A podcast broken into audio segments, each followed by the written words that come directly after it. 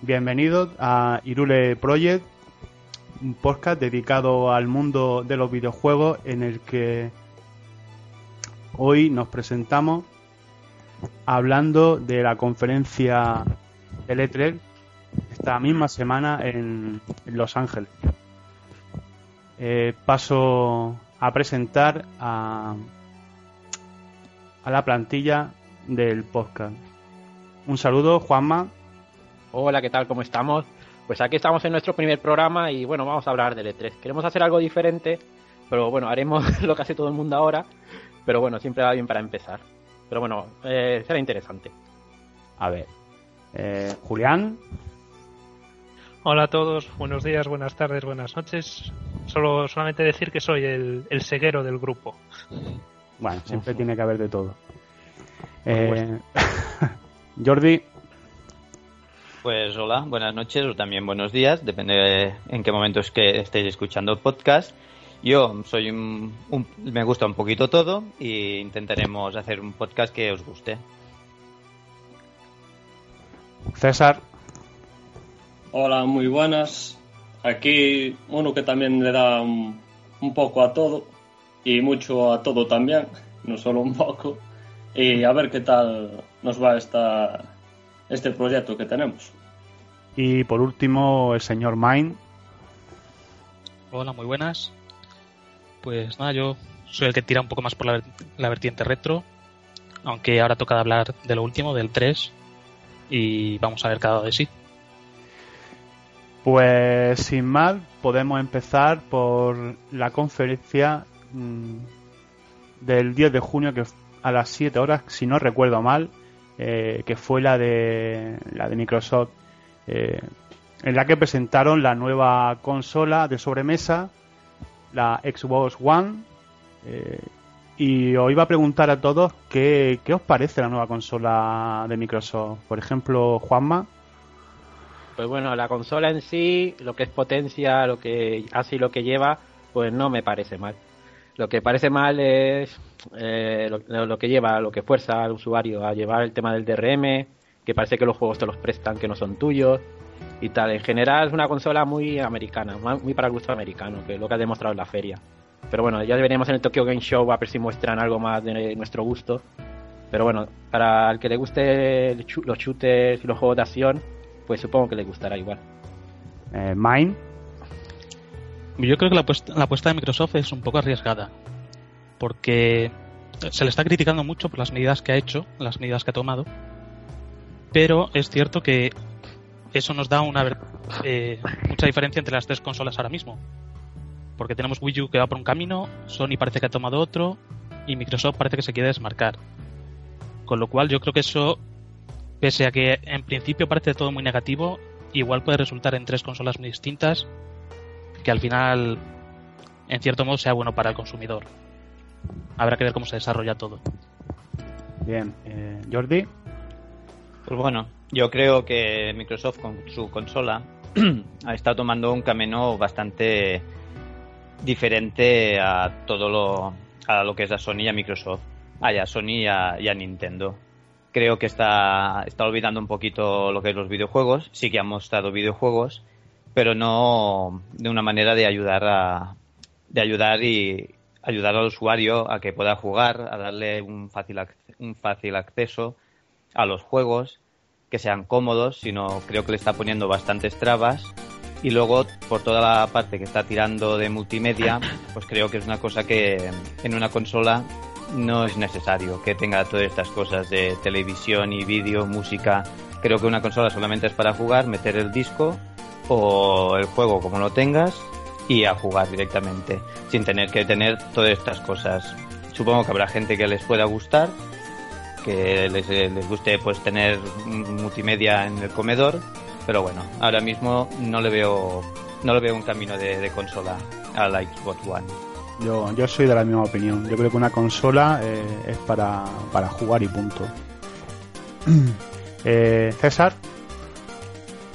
Pues, hombre, mi opinión un poco difiere de lo que ya se ha comentado aquí. Sobre todo estoy de acuerdo con Juanma en el hecho de que es una consola muy muy del estilo americano, muy de televisión por cable, como han tenido desde hace muchos años, muy orientado al, al ámbito multimedia, y bueno, ya sin contar el, el hecho de cómo se trata al usuario, el tema del D R M y demás.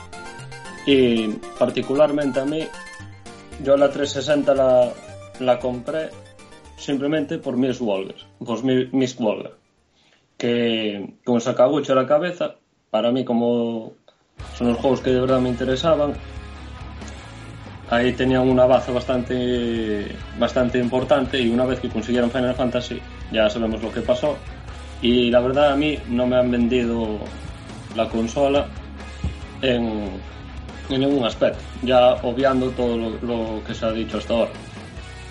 Por lo tanto, por mi parte, poco más de, que decir ya, de, de Microsoft.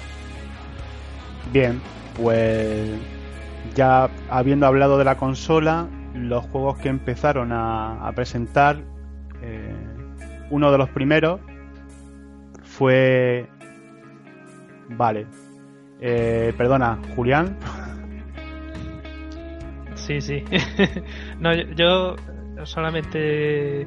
solamente decir que, que en mi opinión, sin, sin haber visto la conferencia, que, que, no, que no la vi, pero sí viendo la, las reacciones que, que, que ha habido, por, sobre todo por, por internet, por los foros y tal, lo que sí está claro es que comercialmente hablando ha sido un, un fracaso de, completo de, de marketing, desde luego. O sea, no han sabido vender su idea, o no, no han sabido convencernos de, de que la idea, la filosofía, la nueva filosofía que quieren plantear con su con su consola, que realmente no está nueva, es realmente la, la prácticamente la misma filosofía que, que hay en Steam, pues eh, esa, esa, esa filosofía no, no, no la han sabido vender, y, y ese ha sido su el fracaso, por, por lo que han perdido el E tres. Si, si, si perder el E tres va a tener efecto a largo plazo sobre las sobre las ventas de la consola, pues bueno, eso eso habrá que verlo.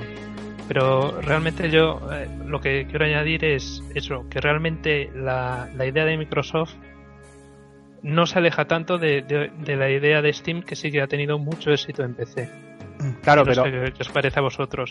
Claro, pero el problema viene que Eh, Steam tiene la ventaja de, de estas ofertas tan famosas que hace de, de verano y en Navidades, y yo sinceramente creo que ni Microsoft, ni Sony, ni Nintendo van a hacer en, en ningún momento, y sobre todo Microsoft, que es la que está instaurando en, o quiere instaurar este sistema en, en su consola. Eh, Julián. Sí, bueno, primero no sabemos si, si Microsoft va a hacer eh, hacer ese tipo de ofertas. Podemos esperar que quizás sí lo haga para tratar de de, de, de vender este, esta idea, esta idea de, de este D R M que en principio es tan restrictivo. Porque si ahora mismo no, perdón, si ahora mismo Microsoft dijera vamos a tener en verano ofertas de, de juegos por con descuentos del setenta y cinco por ciento, del ochenta por ciento como, como tiene Steam, pues entonces igual la Xbox One ya no ya no parecía tan mala idea como, como está pareciendo ahora. El problema es ese, que Microsoft no, no es un Steam, ni lo es ni lo será, eso eso seguro. eh, Microsoft está encarado a, a las consolas. Steam, por ejemplo, si, si Microsoft quisiera hacer algo como Steam, primero que todo ya tendría que poner los juegos a ese precio como está haciendo Steam, y no y no y eso seguro que no no lo hará, ya por el camino que está tomando.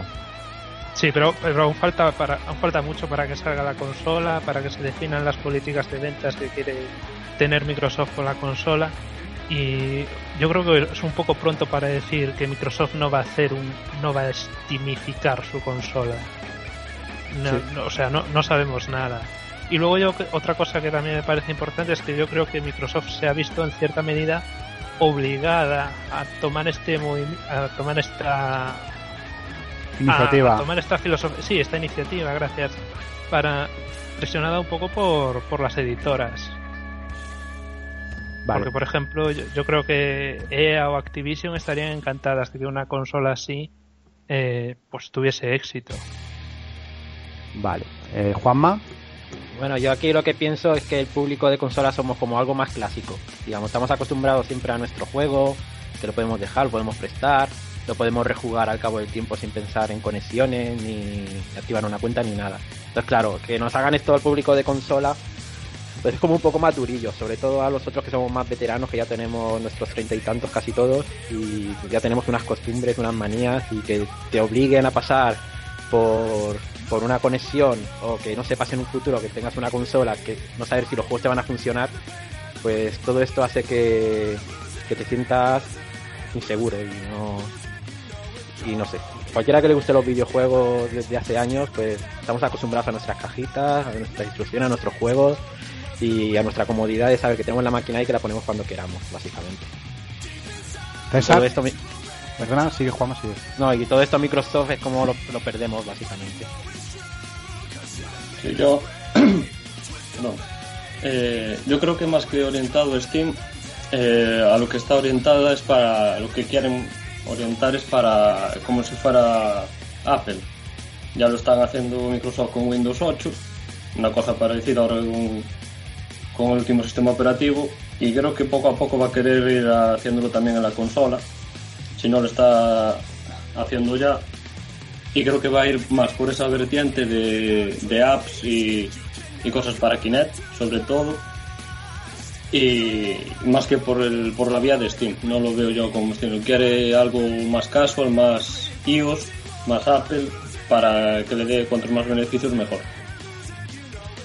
Sí, yo también creo que, que ya no solo Microsoft, pero... Eh, evidentemente en Microsoft, no solo en la consola sino en Windows ocho, eh, está intentando copiar el, el ecosistema que Apple ha puesto en sus ordenadores, los Mac, los iMac, en los tablets, los iPad y los, los iPhone. Eh, pero también hay que pensar que las consolas, como bien dice Juanma, son consolas y son para jugar, y la verdad es que no, yo yo, yo no lo veo, sinceramente. Mm. Vale, Mine. Bueno, yo creo que todo esto del D R M, o sea, nosotros lo vemos como algo muy negativo, porque digamos que tenemos una pasión por los videojuegos, pero realmente Microsoft, yo creo que lo que pretende es ampliar a otro público que no es tan dedicado a los videojuegos como nosotros. Entonces, al final, en realidad, a nosotros lo que nos va a vender una consola u otra son los juegos. Y si Microsoft consigue buenos juegos para su consola, sobre todo exclusivos, la gente al final va a pasar por el aro. Pero para otro tipo de público que no es tan dedicado a los videojuegos como, como nosotros, pues igual todo esto a, a lo mejor no le parece tan extraño el que te cobren por... O sea, lo pueden ver como un servicio. Plan, yo pago este servicio, me suscribo y uh-huh. me dan una serie de, de, de servicios, de productos. Sí. Quizá a ese otro público no le parezca tan negativo como a nosotros. Nosotros tenemos otra perspectiva. Vale, eh, Julián.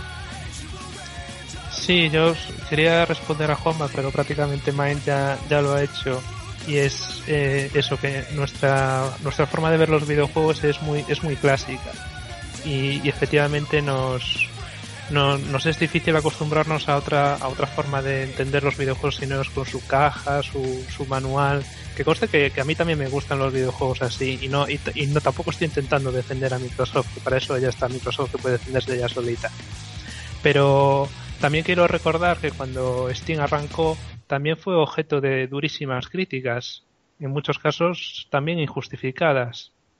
Y ahora, caray, ¿quién dice algo malo de Steam? Pues lo mismo puede pasar con Microsoft. Vale, eh, Jordi. Sí, pero esto de, de Steam y lo que está haciendo Steam y las consolas creo que son filosofías diferentes, porque lo que está haciendo Steam ya desde el principio ya fue eh, encarar a una gente que es más pecera o cien por ciento pecera ya, que donde el formato físico les da bastante igual, sino que ya directamente saben que comprarán una cosa en descarga digital y la tendrán guardada en un disco duro, sin cajas y sin nada, como mucho tendrán una simple imagen y ya está. Eh, jugador de consola creo que somos un poquito más sibaritas, si más cabe, eh, porque nos gusta tener nuestras cajas, nuestros libros, nuestros libritos, instrucciones, que de cada vez hay menos, y nos gusta tener nuestras estanterías todas llenas con nuestros juegos en nuestras consolas más queridas. Eh, luego, pues... Espera, que ahora me he olvidado. Pues bueno, Vale, pues ya está, así. Me se ha olvidado. Bien. Bueno, pues vamos a pasar a hablar de los juegos, porque toda máquina sin, sin un catálogo decente eh, no, no es nada. Bueno, pues uno de los primeros juegos que anunciaron fue el Killer Instinct, el tan deseado por muchos Killer Instinct de Rare, eh, que si no recuerdo mal, creo que va a ser free to play, corregidme alguno si me equivoco. No, es correcto. Correcto. Eh, yo, mi, mi impresión al ver el juego, eh, me pareció estar viendo un Street Fighter cuatro de Capcom en toda regla. No sé qué sí, tengo que decir. Totalmente. El problema que tiene el Killer Instinct nuevo es que ha perdido, digamos, la esencia que tenía el otro. Tenía un diseño propio, tenía... era como más único en, en lo que era en juegos de lucha. Y aquí se ve, sí, se, se ve un estilo cel shading extraño, con unos, design, con unos diseños que, que personalmente creo que se han cargado lo que había anteriormente. No lo hace, encima no lo hace Rare, y, y bueno, y aunque lo hiciera Rare, a saber quién queda del equipo original. Poca que gente. Te ponen un sistema free to play que te ponen solo un personaje y el resto de pago, que ya me imagino que estará el online petado del mismo personaje, y, y poco más. No, no es lo que esperaba la gente de un Killer Instinct nuevo, la verdad. ¿Mine? Bueno, no sé, a mí me pareció también un poco extraño visualmente y... no sé, también me pareció un Street Fighter cuatro, la verdad. Vale. No me llama la atención. Bien, eh, otro juego de los que, que se presentó fue Titanfall, de Respawn Entertainment, eh, un shooter con, con mechas a lo Call of Duty. ¿Alguien tiene algo que comentar de este juego? Juanma. Sí, bueno, el juego, la verdad que lo que primero que sorprende mucho de este juego es que esté hecho con el motor de Half-Life dos, que, que piensas, jolines, sí, sí, sí que tira el motor, digamos, sí, de tantos años y tal. Está claro que el motor lo han modificado y tal, pero la verdad que lo ves y luce realmente bien el juego. No, no. Y encima del tema de los mechas, montarlos y tal, eh, pinta original. No soy mucho de shooters, como ya sabréis, pero bueno, al menos lo, al menos se ve un poco diferente a lo que se ha mostrado en muchos en muchos juegos de la feria. Pinta un poco original. Digamos, de los shooters que han mostrado, pues quizás sería de, de lo más interesante. Bien, eh, otro de los juegos que se anunció fue un teaser que la verdad yo cuando lo estaba viendo pensaba que era que era el Destiny de Bungie, y para mi sorpresa era, era el nuevo Halo, eh, de tres cuatro tres Industries, que poco, la verdad es que poco se vio, no hay mucho que comentar, simplemente que yo creo que intentaron hacer un guiño al, al Destiny de Bungie. Bien, otro de los juegos que también se presentó, a mí personalmente el que más me llamó la atención eh, fue el Dead Rising tres de Capcom, un juego de zombies en tercera persona. La verdad es que no enseñaron nada de la de la mecánica de juego, cómo va a ir, si va a respetar las normas del primer juego, que como sabéis era, un, era bastante especial. Eh, casi que estuvieron hablando de, bueno, hablando, enseñando más bien el poder de la máquina y cuántos zombies van a poder poner en, en pantalla, y la verdad es que el enorme el enorme mapa que que había. Eh, vale, Mine. Yo, del Dead Rising, lo que me llama la atención, bueno, es que como tantos otros juegos en esta feria, la palabra mundo abierto parece que es la nueva tendencia. Pero a pesar de ser un mundo abierto, como decían, en el vídeo yo lo que vi fue un juego lineal. Estás en un sitio, entras por una puerta, que es la que tienes, luego tienes una escalera para subir a un tejado, que es el camino que tienes, luego en el tejado tienes un ladrillo mágico encima del tejado para abrir una ventana por la que pasar. O sea, en, se ve muy espectacular, los escenarios parecían enormes, pero yo me pregunto si realmente va a ser un juego muy abierto en cuanto a escenarios, con exploración y realmente puedes hacer lo que quieras, o si en realidad es un juego lineal camuflado como un mundo abierto. Bueno, yo, yo creo que, que por, por lo menos los de Resident anteriores eh, yo no los consideraba un mundo abierto, ni, ni creo, al menos la fórmula original, que lo, que lo necesite. no creo que sea un mundo un mundo muy abierto, no lo que, a no ser que hayan cambiado el sistema de juego, que para mí sería un error muy grande. Pero bueno, habrá habrá que verlo, habrá que verlo, Juanma. Bueno, yo lo que veo del juego es que, bueno, tú lo ves, está bien hecho, mata muchos zombies y todo esto, vale, pero si lo, pero es como si hubiera perdido personalidad, digamos, le falta ese toque que tenía otros de Dead Rising, tenían su toque de humor, era el personaje se le veía con más carisma, no sé, parece como si hubieran cogido un Dead Rising y hubieran hecho algo más clónico, no, no, no sé cómo decirlo, no no da, no, no da la misma sensación, no, no te ves con el traje de Mega Man, que te lo pongas y metas cabezas de Mega Man a los zombies ni cosas de estas, ves violencia pero violencia, digamos, no es ni violencia ni divertida lo que muestra el juego, no, no sé si me explico, pero... Bueno, es que tam- de hecho el juego, como ya sabéis, ya incluida la segunda parte, no la hizo el, el mismo equipo de Inafune japonés, o sea que ya el segundo perdió bastante identidad con respecto al primer juego, pero bueno, era un juego que, que, era, que era, a mí me parece correcto, me gustó, no tanto como el primero, porque yo he de decir que, que de la consola de Microsoft de trescientos sesenta, este de Dead Rising y el junto con el Los Odyssey para mí fueron lo, lo mejor que dejó.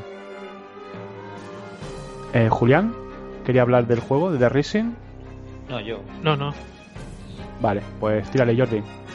Pues yo sí, yo creo que, que ha cambiado totalmente, ha perdido toda la señal de identidad que tenía con los dos primeros, sobre todo con el uno.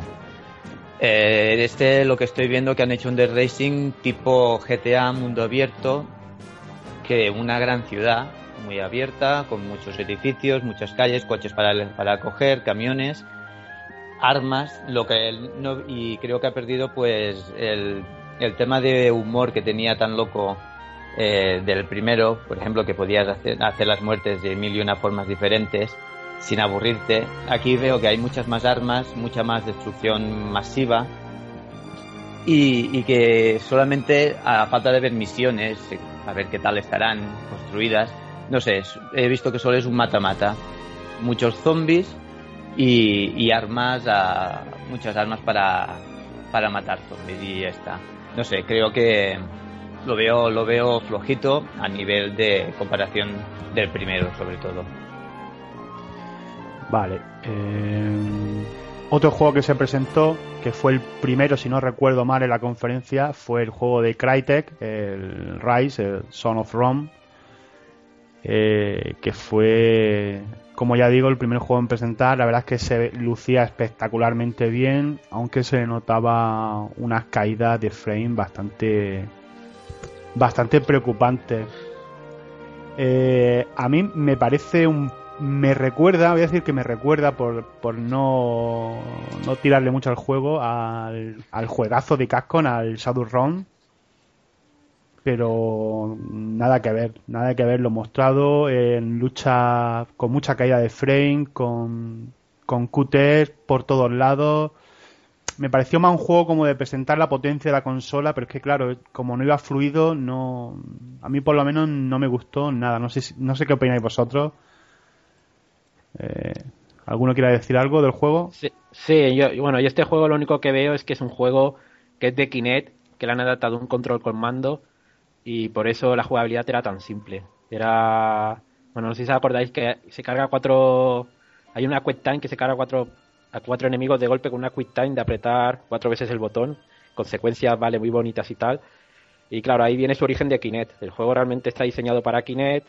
Y lo han jugado con mando, básicamente. No, yo no le vería más. Un juego, supongo que visualmente impactante, eh, jugablemente simple y que no tiene más. No, que pasará sin pena ni gloria, básicamente. Bien, eh, otro juego presentado, la verdad que junto con el Dead Rising fue el que más me llamó la atención, que el Crimson Dragon. Eh, un juego que en principio iba a salir para la Xbox trescientos sesenta eh, con Kinect. Ya se ha confirmado que no, no va a utilizar Kinect, al menos no obligatorio. Eh, no sé si sabéis, el sucesor espiritual de la saga de la saga Panzer Dragoon. Sí, sí. Detrás está el director Yukio Futatsuki y la verdad es que los juegos que ha hecho este hombre son para, para enmarcarlos. Todo, toda la saga Panzer Dragoon, tanto los de disparos como, como el R P G son una, una maravilla. Sí, pero este también está hecho para Kinect, ¿no? Eh, tengo entendido que creo que se puede jugar normal con, con el pad de, de Xbox One. Sí, yo también. Yo sé que han puesto control tradicional y todo esto. De paso, ya que lo comentamos, han, han confirmado también recientemente, hoy mismo, que están haciendo también un juego para Nintendo, esta gente. Entonces ya veremos con qué nos sorprende, aparte de, de este juego. Bueno. Un juego para Nintendo, para Nintendo Wii U. No, no, para, han dicho para Nintendo, pero no han confirmado consola. No puede, no puede ser que haya más empresas trabajando para Nintendo. Eh, sí, es raro, pero a, veces, a veces pasa. Bueno, eh, otro juego que presentó Insomniac Games, eh, que ha dejado de desarrollar en exclusiva para Sony, fue el Sunset Overdrive, que la verdad me pareció un poco un poco Left four Dead, y la verdad es que no me llamó mucho la atención. Otro juego que presentaron fue el D cuatro, un juego de misterio que se ve que lo van a presentar en forma de episodio, y es la que se deberá investigar un asesinato.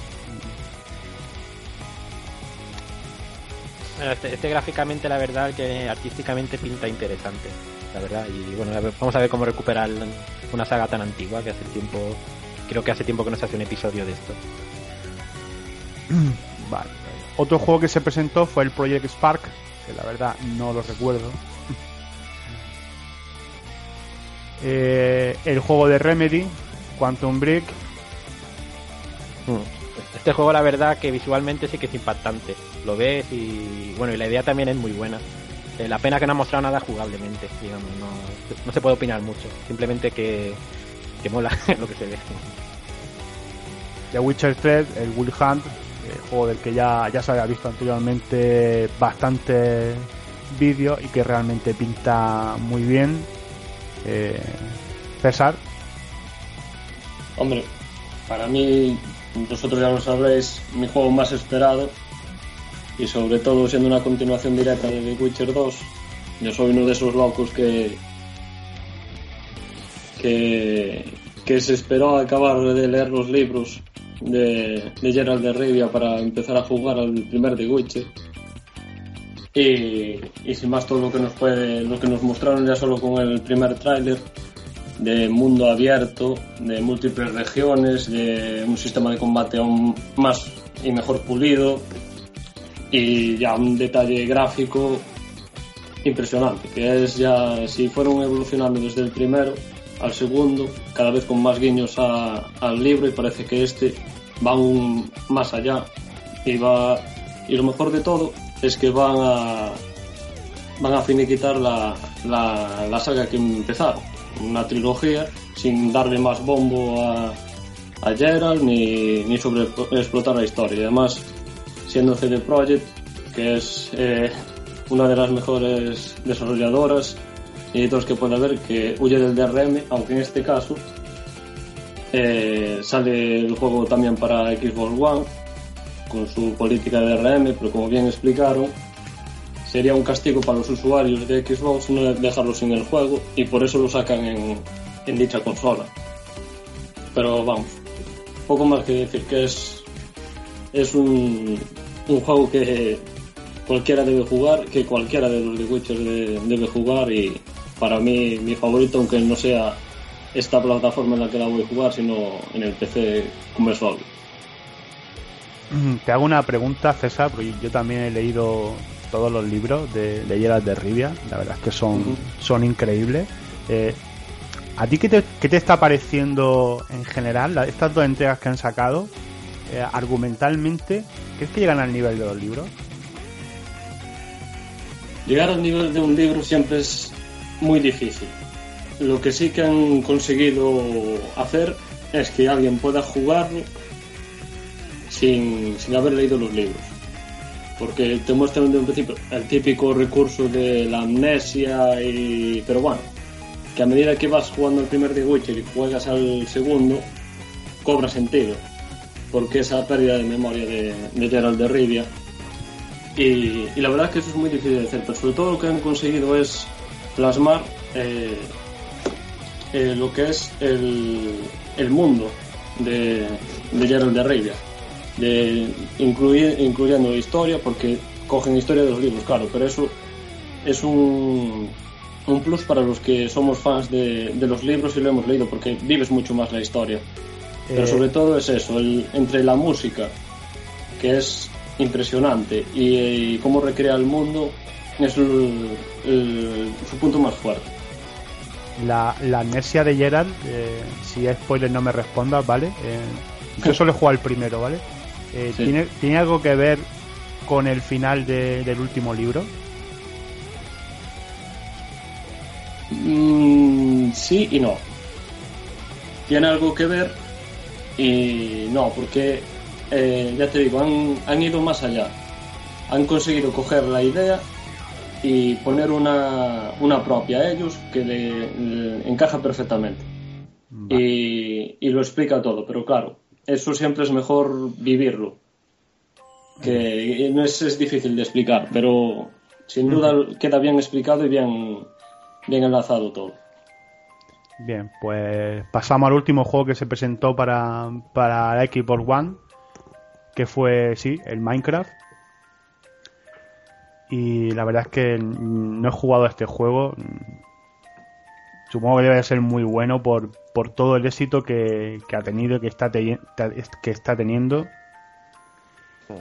Pero realmente no sé ni de qué va, de picar piedras, poco más. No sé si alguien quiere comentar, si alguien ha jugado a Minecraft, qué le parece como, como para que salga de salida en, en Xbox One. Bueno, yo, yo creo que es un juego que tiene su público, es un juego divertido, que, que te da creatividad. No, no, no está mal, como lo que creo que no cambia mucho de la versión de trescientos sesenta, pero no estoy seguro. Y luego también, hay, bueno, también comentaría que desde Indies también ha mostrado cosas interesantes. Ha mostrado también un nuevo juego de Max, que ya tuvo una versión que salió para P C, WiiWare, móviles uh-huh. y todo esto, que bueno, que era un juego simpático.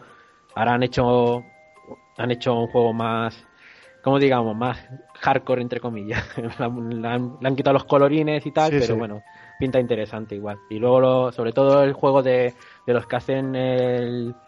El World and Sorcery, que, que tiene, tiene muy buena pinta, la verdad. El juego era una aventura gráfica muy original, que estaba muy bien, el primer juego, y este juego nuevo que están haciendo, pues tiene un diseño parecido, que pinta pinta muy interesante. Ya, sí. ya veremos tal, pero bueno, pinta interesante, la verdad. Bien, y eh, no me he olvidado, la conferencia empezó con dos juegos que son multiplataforma, que van a salir tanto para trescientos sesenta...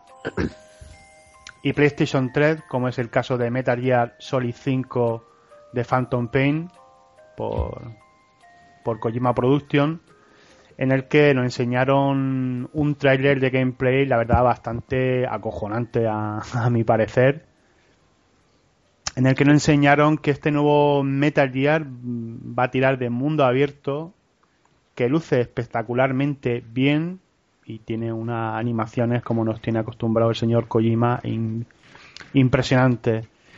Eh, no sé si alguien quiere aportar algo sobre este juego. Juanma. Sí, la verdad que se puede decir que, a pesar de ser teóricamente trescientos sesenta, porque yo diría que tiraba en ordenador ese juego, es que era, es de lo más impresionante que se mostró en la conferencia, digamos. Era un juego que incluso... Bueno, al principio choca, porque ves a Snake ahí montado en un caballo, en caballo y tal, tipo este... y te choca un poco al principio, pero luego está muy interesante. Se ve que utiliza los efectos climáticos para esconderse, no sé, eh, la verdad que de lo más llamativo de la conferencia, y, y parece ser que, que Kojima con este juego está teniendo buenas ideas, y, y esperemos que sea más jugable que los otros, que a mí el problema de los Metal Gear es el exceso de cinemática. En este esperemos que te den más rienda suelta a coger el mando y jugar tú. Eh, a mí lo que me parece increíble, eh, no me lo termino de creer que este juego no vaya a salir para, para PlayStation cuatro y Xbox One, porque es que se ve, se ve, luce espectacularmente bien. Eh, y Juanma, eh, a mí por ejemplo, yo sí soy uno de los defensores de, de que haya bastantes cinemáticas en los Metal Gear. A mí personalmente sí que me gusta, y no me gustaría que, que recortaran. No, bueno. yo, no, yo, yo no hablo de recortar. Yo digo que en vez de una cinemática que te dure veinte minutos, lo dejen en diez y quiten mucha paja que meten por en medio. Que digamos, a veces los Metal Gear tienen una escena que, que tienen conversaciones tipo, voy a ir para allá. Sí, vas a ir para allá. Sí, sí, voy a ir para allá. Y cuando vayas para allá, haz eso. Vale, pues voy para allá. Y, y, y dan vueltas sobre lo mismo muchas veces. Y eso a veces es muy japonés, ¿no? Eh, muy Metal Gear, me parece. Alargan mucho una conversación y a veces dices, están alargadas un poco que, que, que no van... Puede ser un poquito más al grano a veces. Yo creo que les gusta recrearse y a veces alargan más las cosas de lo que necesitan y tal. Pero y está, que... yo, yo también lo veo porque Kojima, como buen amante del cine, yo creo que, que le gustan las la escenas pausadas, que se toman su tiempo, y él se recrea, yo creo que su equipo y él se recrean en hacer esas escenas, en esos movimientos de, anima, de animación que a, a lo mejor a mucha gente yo entiendo que le pueda, pueda aburrir. Ves como el personaje se saca un cigarro, eh, se lo enciende con una cerilla, pero yo lo veo como, como, un buen, como una buena peli, de una peli pausada, de, donde a él le gusta... Es como si la estuviera filmando, más que más que haciendo un videojuego, es como si estuviera filmando una película. Ya, ya, pero, mí... pero, pero hay un problema en un videojuego. Eh, Kojima, el problema que tiene, que muchas veces, que es el que yo lo veo, que por ejemplo, tú estás haciendo una lucha contra un jefe, te lo estás currando tú, le estás quitando la vida y tal, estás a punto de matarlo, y de pronto Kojima viene y te quita el mando. ¿Y qué hace? Lo mata más chulo que lo que estabas haciendo tú. Te digo, te lo remata él, digo, no te deja rematarlo y ganar tu combate como, como lo estabas haciendo y tal. Él tiene que venir, quitarte el mando y rematar al personaje mil veces mejor que lo hacías tú. No sé si me explico. Sí, sí, digo, yo, no, yo no, te, te, explico, te explicas bien y te entiendo. Yo prefiero eso a las Q T Es que están ahora tan de moda. No, eso sí, eso también, porque la, la, la, las Q T Es en esta, los Quick Times, esta es... es ya lo último y tal, pero bueno. Y, y otra cosa que te quería comentar, aparte de que se ha confirmado ya que, bueno, Kojima dijo que en, en, en Next Gen se vería bastante mejor el Metal Gear Solid cinco, lo que tengo entendido que sí que está anunciado para One y para Play cuatro, pues, porque si sí, sí, sí, se ha soltado ese comentario. Si se va a ver mejor, quiero verlos ya. eh, Julián, ¿querías decir algo sobre el Metal Gear? Sí, que, quería decir primero, confesar en primer lugar que no soy fan de, de Hideo Kojima. Mal. Porque en mi opinión es una es un diseñador que mete, eh, jugablemente hablando, sus juegos están están bien, son entretenidos, pero en lo que respecta al guión a mí me parece que está lleno de, de fantasmadas y, y a cada entrega se supera en el número de fantasmadas. Entonces a mí personalmente no, no me gusta. Y eso, comentar que en principio el juego se está desarrollando en P C. En principio es bastante posible, aunque todavía no se ha confirmado, que salga también para P C. No sería nada raro, siendo la plataforma de desarrollo. Y, y eso, que lo que comentaba Juanma, que está, en principio también va a salir para, para la PlayStation cuatro y para la Xbox One. ¿Jordi? Bueno, pues mira, exactamente lo mismo que han dicho ellos, pero bueno.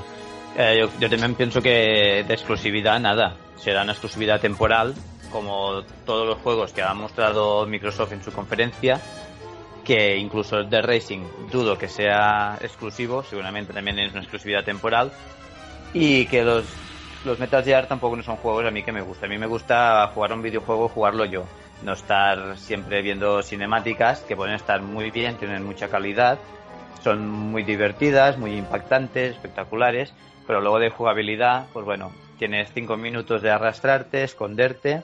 Uh-huh. Y no, no termina de ser mi tipo de juego. A ver, el vídeo este que han sacado en el E tres es realmente espectacular. Parece que a lo mejor eh, tendremos más acción con nuestro personaje, que jugaremos más nosotros. Y, y ya está, pero bueno, que aparte de eso, la exclusividad, nada de nada. Esto, este juego se verán en, en P C y en, y en PlayStation tres también. ¿Juanma? Bueno, en principio que sale en PlayStation tres ya está confirmado, entonces que eh, exclusivo seguro que no es. Y segundo, una cosilla, del, el D R Racing tres, en principio que yo tenga entendido, este juego lo está financiado por Microsoft. Eso, creo que es un caso tipo Bayonetta dos, que el que pone la pasta es Nintendo en ese caso, y aquí mm. el que pone la pasta es Microsoft. Entonces que dudo mucho que pueda salir fuera, como mucho en P C, pero no creo que salga ninguna consola de Sony ni de Nintendo. Mm. Sí, pero pero la, el abaste que, que coge el Metal Gear y el D R Racing es muy diferente. Seguramente el D R Racing hay el Metal Gear...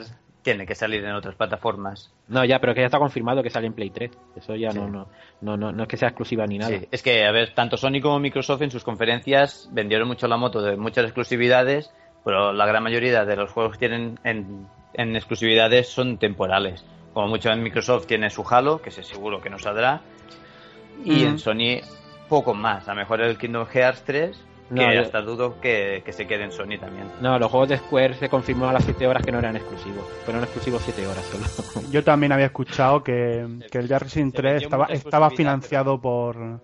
por, por Microsoft. O sea que yo creo que también que difícilmente lo vamos a ver fuera de, de esa plataforma. Eh, bien, César.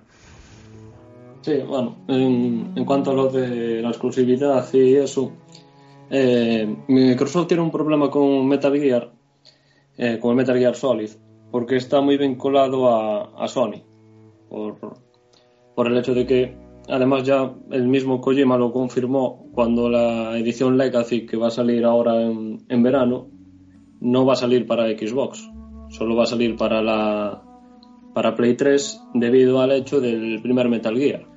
Y de... parece ser que que no eh, una cosa que explicó él ahí de, la, de cómo estaba hecho el juego y eso, y que no salía para Xbox y solo salía para Play tres, y eso está eh, juegan más a, a favor de, de Sony.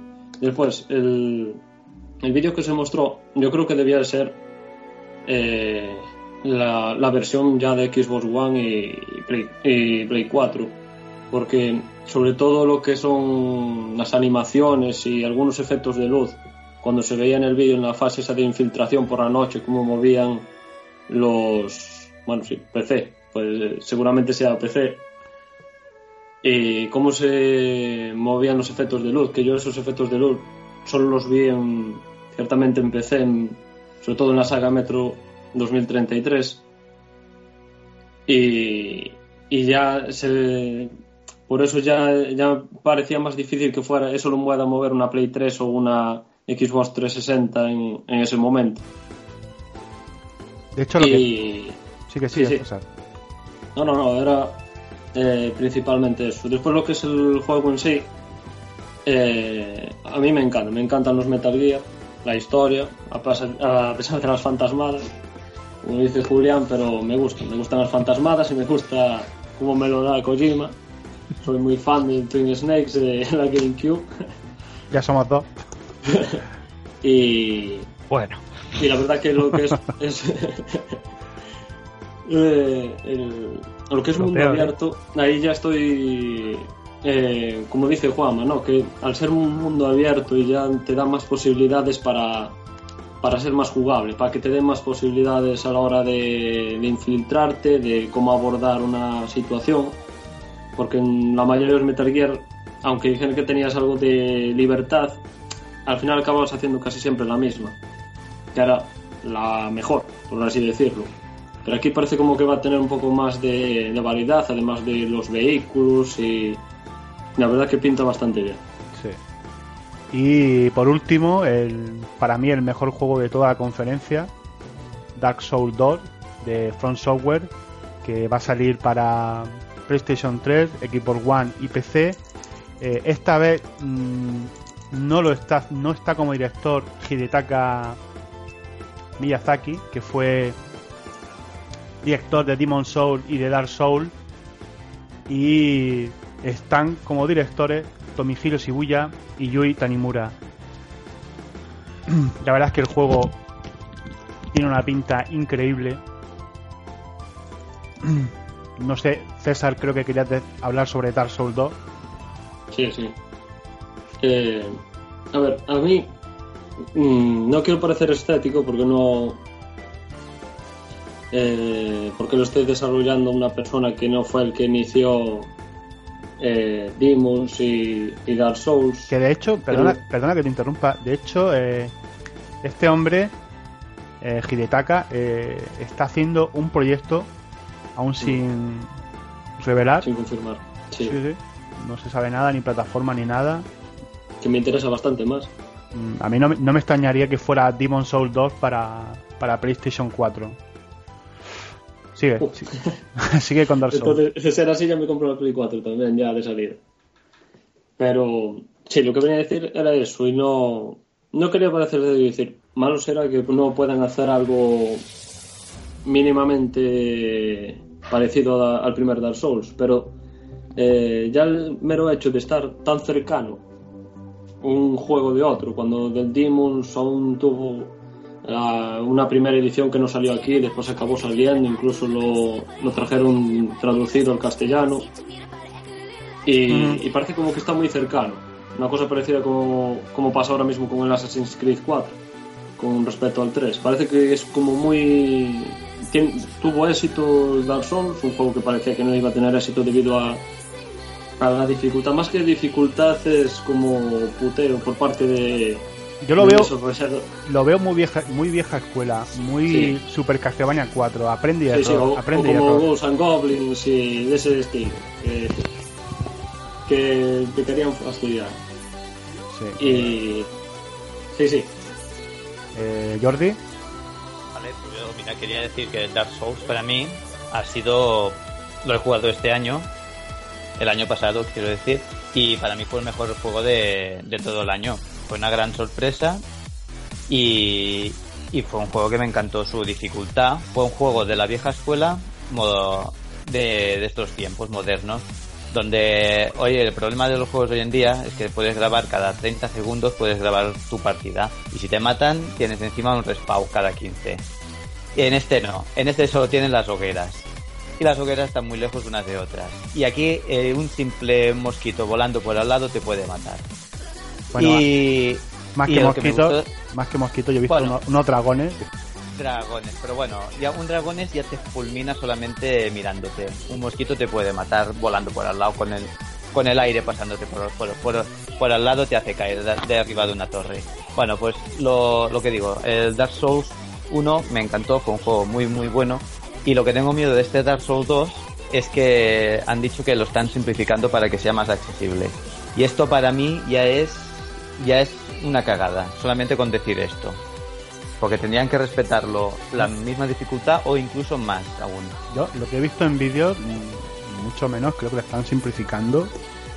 De hecho, yo lo he visto. Yo es que en vídeos no sé si será difícil o no será difícil, lo, lo sabré cuando juegue, pero claro, si esto ya lo que te dicen los, los desarrolladores ya te están diciendo que van a simplificarlo un poquito, eso no me, ya, ya no me gusta.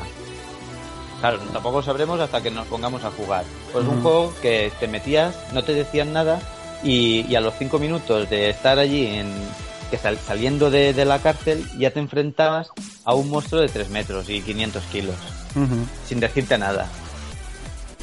Pues bien. Es lo, lo bueno que tiene esto, este juego. ¿César?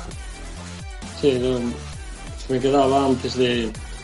Es decir, de tan cercano lanzamiento, de, bueno, cercano que son en marzo del año que viene, pero sobre todo, y visto el tráiler, que es de, demasiado parecido. Es una segunda parte continuista en toda regla, y quiero decir demasiado parecido porque sí, también entre Demon's Souls y Dark Souls hay mucho parecido, pero quienes lo hemos jugado, yo por lo menos, supongo que Alberto tú también pensarás algo parecido. Eh, son lo mismo, pero al mismo tiempo no. Ves una diferencia ya no solo en el tema de las hogueras, sino a la hora de jugar eh, se te plantea de una forma totalmente distinta a como era el, el primer, el, bueno, eh, Demon's Souls.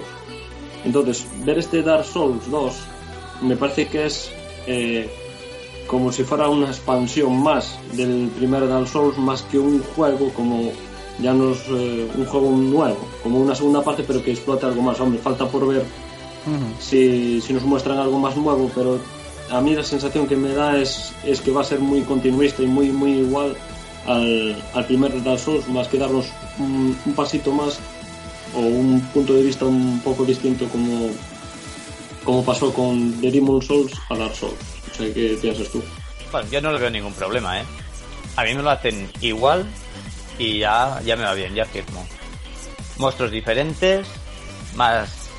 Más, más mundo para explorar, más armas, más armaduras, ya me va bien. No necesito mucha innovación en este juego. Bueno, pues con este Dark Souls dos, que por cierto ya han confirmado que saldrá en marzo de dos mil catorce, vamos a pasar a la conferencia de Sony, en donde presentó su PlayStation cuatro, que vamos a ver qué opináis. Esta maquinita nueva de Sony, que a mí personalmente a mí me ha gustado, tengo que confesarlo, me ha gustado la máquina. eh, Juanma, ¿tú qué opinas? Pues la máquina, la verdad que... Bueno, en diseño no me ha gustado mucho, pero bueno, las características la verdad que están muy bien. Parecen un poco superiores al Xbox One y encima un poquito más barata y tal. Eh, los juegos, hay alguna cosa interesante, pero bueno, realmente en juegos la verdad que no, no ha destacado demasiado, creo yo. Creo que lo que más ha llamado a la gente la atención es cuando dijeron el precio y el tema del D R M. Y, sí, sí. y, el, y el problema es que... Si soy sincero, la verdad que Sony no está hablando muy claro tampoco, porque está diciendo las cosas a medias. Dice, por ejemplo, que ellos no ponen D R M, pero se refieren a ellos, sus juegos. Realmente parece ser que dejan libertad para que las T I S hagan lo que quieran, y parece que están intentando contentar a todo el mundo, y el problema es que no están siendo claros. Bueno, y lo de... de hecho, es algo parecido a lo que pasó en, en Xbox trescientos sesenta, no recordar, que había juegos que estaban cerrados por región y otros que estaban, sin embargo, abiertos.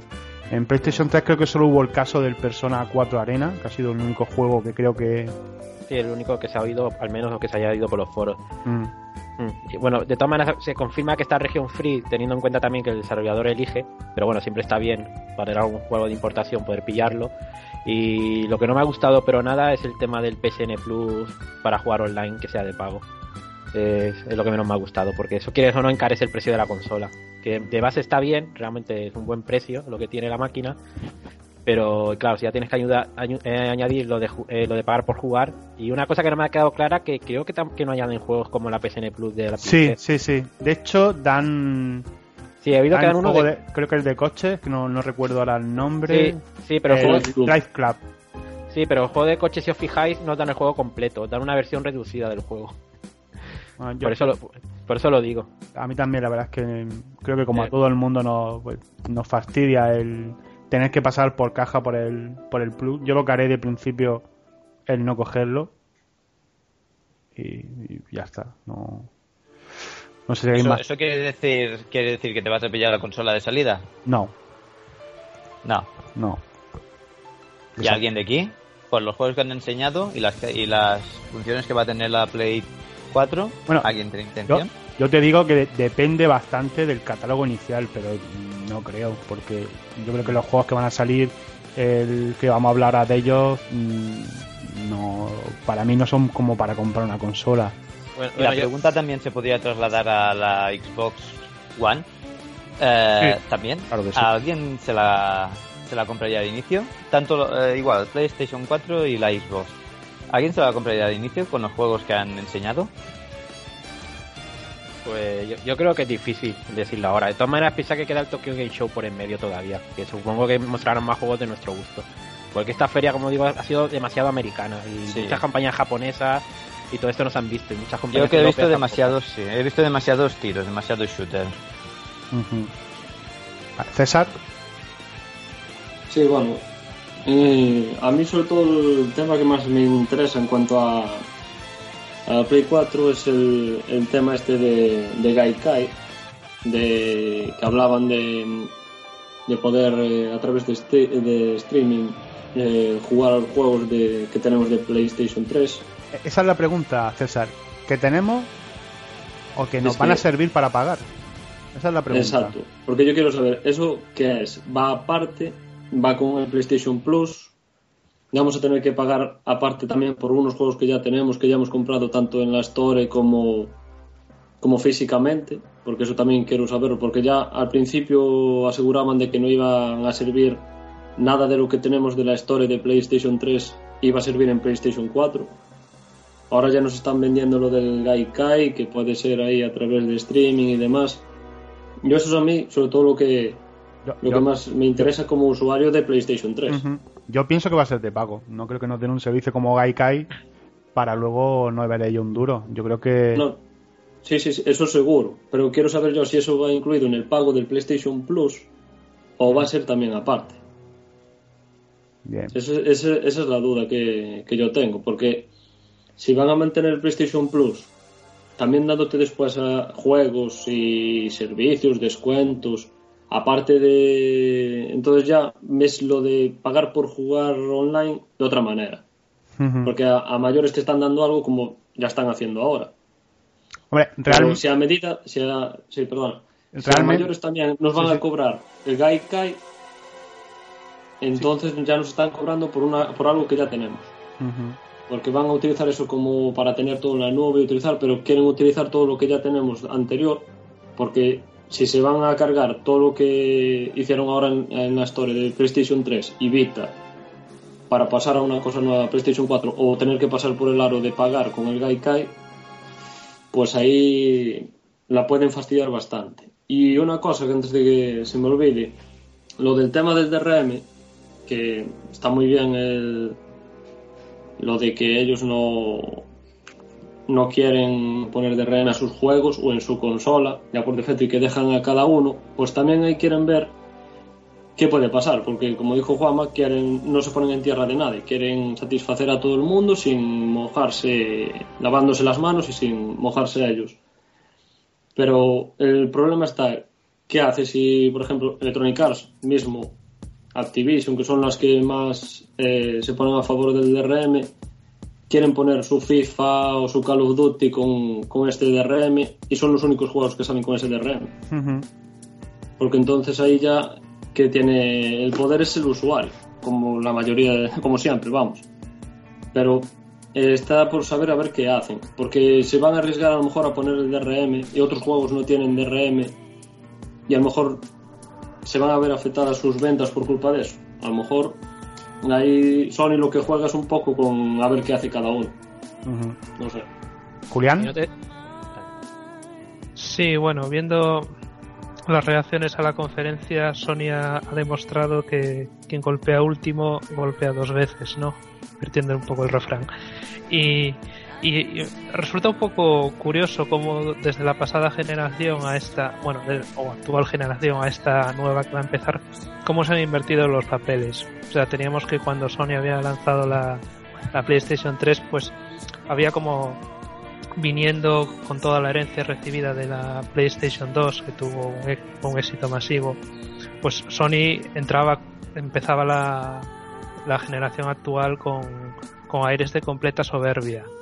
Y mientras por, por el otro lado Microsoft era un poco, bueno, a ver si la gente se apunta y tal, vamos a intentar ofrecer servicios para los jugadores. Y ahora justo ha sucedido un poco lo, si, si os dais cuenta, lo, lo contrario. Sony se ha puesto así, o ha querido ponerse, o hace como que se está poniendo de, del lado de los jugadores, y Microsoft dice no, esto es lo que esto es lo que tenemos, esto es lo que va a haber, y no, no nos vais a hacer cambiar de opinión. Entonces me, me uh-huh. ha resultado me ha resultado muy llamativo. Mine. Bueno, a mí de todo esto del D R M lo que me bueno preocupa entre comillas es que es, digamos, una postura abierta, porque claro, ahora mismo dicen que ellos, Sony, no van a, a implementar D R M en sus juegos, pero la cosa es que eso no significa que de aquí a tres años, cuando la base de consolas instaladas sea grande, no cambien de opinión. Es decir, es posible que ahora al comienzo, a la salida de la consola, ninguna compañía aplique esta medida, y cuando tengan una base de usuarios grande, entonces decidan todas las compañías o algunas aplicar el D R M, con lo uh-huh. cual lo, la gente ya no tiene escapatoria entre comillas, porque ya han comprado la consola, ya han hecho la inversión. Entonces es un escenario que podría tener lugar, y claro, si, si pasa eso sería interesante ver cómo reacciona la gente. Uh-huh. ¿Juanma? No, yo creo que ya, que, que ya podemos empezar a hablar de juegos. Tampoco creo que haya ya mucho más que comentar de este tema. Perfecto. El, el D R M es una cosa que veremos ya en el futuro por dónde irá, y poco podemos, solo podemos, digamos, tener, hacer teorías ahora mismo, la verdad. Pues uno de los primeros juegos que se presentaron para PlayStation cuatro fue el infamous eh, Second Son. Eh, no sé si alguno habéis jugado algún juego anterior de la saga. No. Solo ha eh, habido uno, ¿no? No, dos, dos. No, dos. Yo probé el, el primero y creo que me duró un par de horas. No es de, de mis juegos de mis juegos favoritos. Tiene buenas ideas y, y demás, pero parece como que este tres sigue por el por el mismo camino y no y se vio más espectacularidad que que otra cosa. La verdad que no me sigue sin llamar la atención, y eso que le intenté dar una oportunidad, pero sigue igual. ¿Juanma? No, yo también, si digo la verdad, me lo bajé cuando lo regalaron con el, ro- el robo de las cuentas de la P C N, cuando robaron las cuentas y tal, y, y era uno de los gratuitos que me bajé, y la verdad que le he dedicado una horita o así y tampoco me motiva mucho. A lo mejor le dedico más tiempo al primero y me hubiera gustado más. Por eso digo, de este juego pues ni, ni fu ni fa, no, no me atrae demasiado, la verdad. Eh, luego también se presentó a un, apenas un teaser, eh, un juego basado en la franquicia Mad Max, que la verdad es que poco poco se puede hablar porque no han mostrado nada. Creo que va a salir también en Xbox One. Lo único es recomendar la película a quien no la haya visto, a cualquier insensato que no haya visto Mad Max. Sí, no, eh, yo la verdad, hombre, es de, de Warner Bros. Y la verdad que hicieron un buen trabajo con los Batman de Arkham. Y, y bueno, a lo mejor hay que darle ahí un voto de confianza, como de momento es un teaser. Pero el mismo bueno. estudio que hizo Batman. No, Arkham? creo que no. Creo que no es Rocksteady, pero pero bueno, viene siendo de la misma distribuidora de Warner y es, es una película de, de Warner también. Y a ver, a ver, por lo menos darle un voto de confianza, yo se lo doy. Además, Mad Max a mí me encanta también. Y, y bueno, lo malo que solo vimos un teaser y no vimos nada nada jugado. Tengo ganas de ver algo, a ver cómo, cómo lo, lo muestra.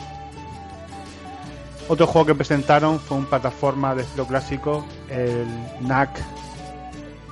La verdad es que no me llamó nada la atención. No, no sé si a alguno le gustó este juego de plataforma, que yo creo que saldrá de salida con la consola.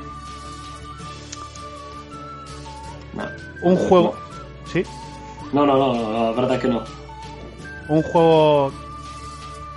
Por el contrario, que a mí sí me llamó bastante la atención, creo que el que más, aunque no se vio gameplay, pero este The Order dieciocho ochenta y seis, la verdad es que lo que enseñaron pinta realmente bien, que es un juego que está desarrollando eh, Sony Santa Mónica con Redis Town, creo que eran, los que hicieron los God of War en, en P S P, que la verdad que lo que era la C G tiene una pinta bastante acojonante. No sé si alguno os gustó el este The Order. Tampoco sé nada. Sí, yo casi prefería pasar de comentar C Gs, porque sí. Sí, porque es el problema, no haber nada jugable. Sí, eh, solo... eh, por el teaser te queda solo en que parece ser que va a ser un jugador a, un multijugador a cuatro, como si fuera un Left four Dead, pero ambientado de esa manera, no sé.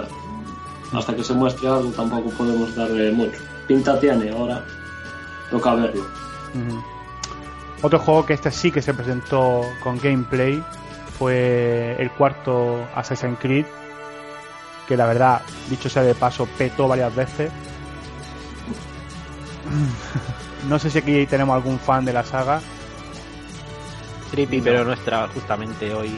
Trippy, que era el fan de la saga de este juego, no, no está justamente hoy. Sí, pero, pero... eso de que eso de que pete, aunque aunque haga mucha gracia, por lo menos es buena señal, ¿no? Quiere decir que no es una no es un vídeo lo que están mostrando, ¿no? Sino que hay juego sí. detrás. Bueno, también es normal que peten muchas veces los juegos. Esto es hay que comprenderlo y es comprensible, porque por ejemplo el Destiny también también petó ese juego cuando al principio cuando lo mostraron. Y también tenemos que pensar que son versiones muy previa, muy prematuras, que aún no están ni funcionando en la consola, solo están uh-huh. rodando en P Cs, que más o menos ya hacen suficientemente bien de, de que se muestre un gameplay más o menos sólido y, y que se vea algo. Sí, sí, sí, yo creo, sí, yo creo que son pequeños fallos que hay que entender. Lo que pasa es que la gente sabemos cómo son, cómo somos, y aquí pues cuando vemos algo que peta así, pues claro, ya le vamos a meter caña, ¿no? Pero bueno, sí, sí, realmente sinceros, el juego la verdad es que luce, luce espectacularmente bien en PlayStation cuatro, las cosas como son. Pinta, o sea, lo que es ver estéticamente, el motor gráfico está bastante bien. Bueno, yo lo dejaría en que luce bien. No sé si estaba corriendo sobre una PlayStation cuatro o sobre lo que estaba corriendo. Pero por lo sí menos el, el mando era, era de PlayStation cuatro. Eso da igual. Estaba eso en un P C o no. Lo que quiero decir es que el juego luce bastante bien. Esa esa batalla que hay con los barcos, eh, la verdad es que era bastante espectacular y muy muy bonita, por qué no decirlo. Y bueno, no un juego que una saga que a mí me mate, ni creo que me compre, pero bueno, que tiene bastantes seguidores. Y, bueno. Otro juego que se presentó, aquí vino, entró Square... Perdona, César, ¿quieres decir algo sobre los Assassin's Creed? Sí, Sí, sí. ¿Antes? Bueno, yo, yo la verdad eh, entré en la saga por, por mi hermano, que es un mega ultra fan de Assassin's Creed. Y la verdad, el primero tenía buenas ideas, repetitivo. El segundo fue el, el que de verdad partió la pana, con un personaje hecho auditorio muy, muy carismático. De, después lo sobreexplotaron un poco, con muchas muchas secuelas, pero, pero bueno, donde la cagaron realmente fue en el tres, que hicieron una, uh-huh. un esperpento, y ya incluso a mi hermano, que siendo un mega fan, no le gustó nada. Y yo lo único que, porque lo jugamos juntos, este último, yo lo que jugaba siempre era el, el, la parte de los barcos. Era divertidísima, era lo mejor. Y decía, ¿por qué no hacen algo así? Y cuando anunciaron Assassin's Creed cuatro, con el tema de los piratas, ya dije, oh, parece que me escucharon y quisieron hacer algo, algo parecido. Y la verdad es que tiene muy buena pinta. Y, y sobre uh-huh. todo ya lo que es el tema piratas y demás ya me atrae bastante, el Caribe y eso, aunque quieran parecerse ahí demasiado, claro, estamos contaminados por, por piratas del Caribe, de Disney y de Jack Sparrow, pero tiene buena pinta. Yo quiero saber, como siempre, quiero saber profundizar un poco más el tema que del que hablan de, de explorar islas inexploradas y saber cómo es ese tema, lo de encontrar tesoros debajo del, del agua de barcos hundidos y tal. Eso me suena a Wind Waker. Ese, vale. Seguro, con mascarón rojo. A mí a bote esponja.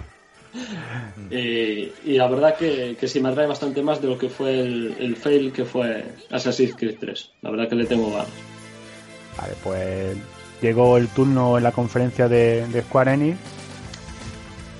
Eh, entró, bueno, un vídeo de, de Tetsuya Nomura en el que enseñaron lo que antes era Final Fantasy Versus trece, ahora reconvertido en Final Fantasy quince, que la verdad eh, que se veía muy bien.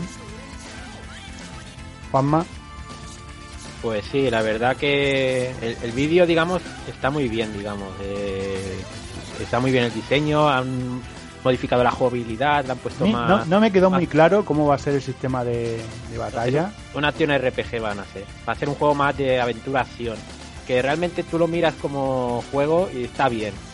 Lo que pasa es que lo miras como Final Fantasy y echas de menos un poco la época de Sakaguchi. Ahora mismo estoy jugando al Final Fantasy nueve y ves esa inocencia que tiene el juego, digamos. Tiene esos giros, esa historia, ese mundo. Claro, tío, es todo muy... como más cercano. Se te hace... No sé cómo decírtelo. Eh, es como... Sí, te entiendo. Yo, yo, yo pienso igual que tú. Yo creo que, que la saga... Yo creo que desde que se fue Sakaguchi... Ha perdido, ha per, ha perdido lo que es la identidad de la saga.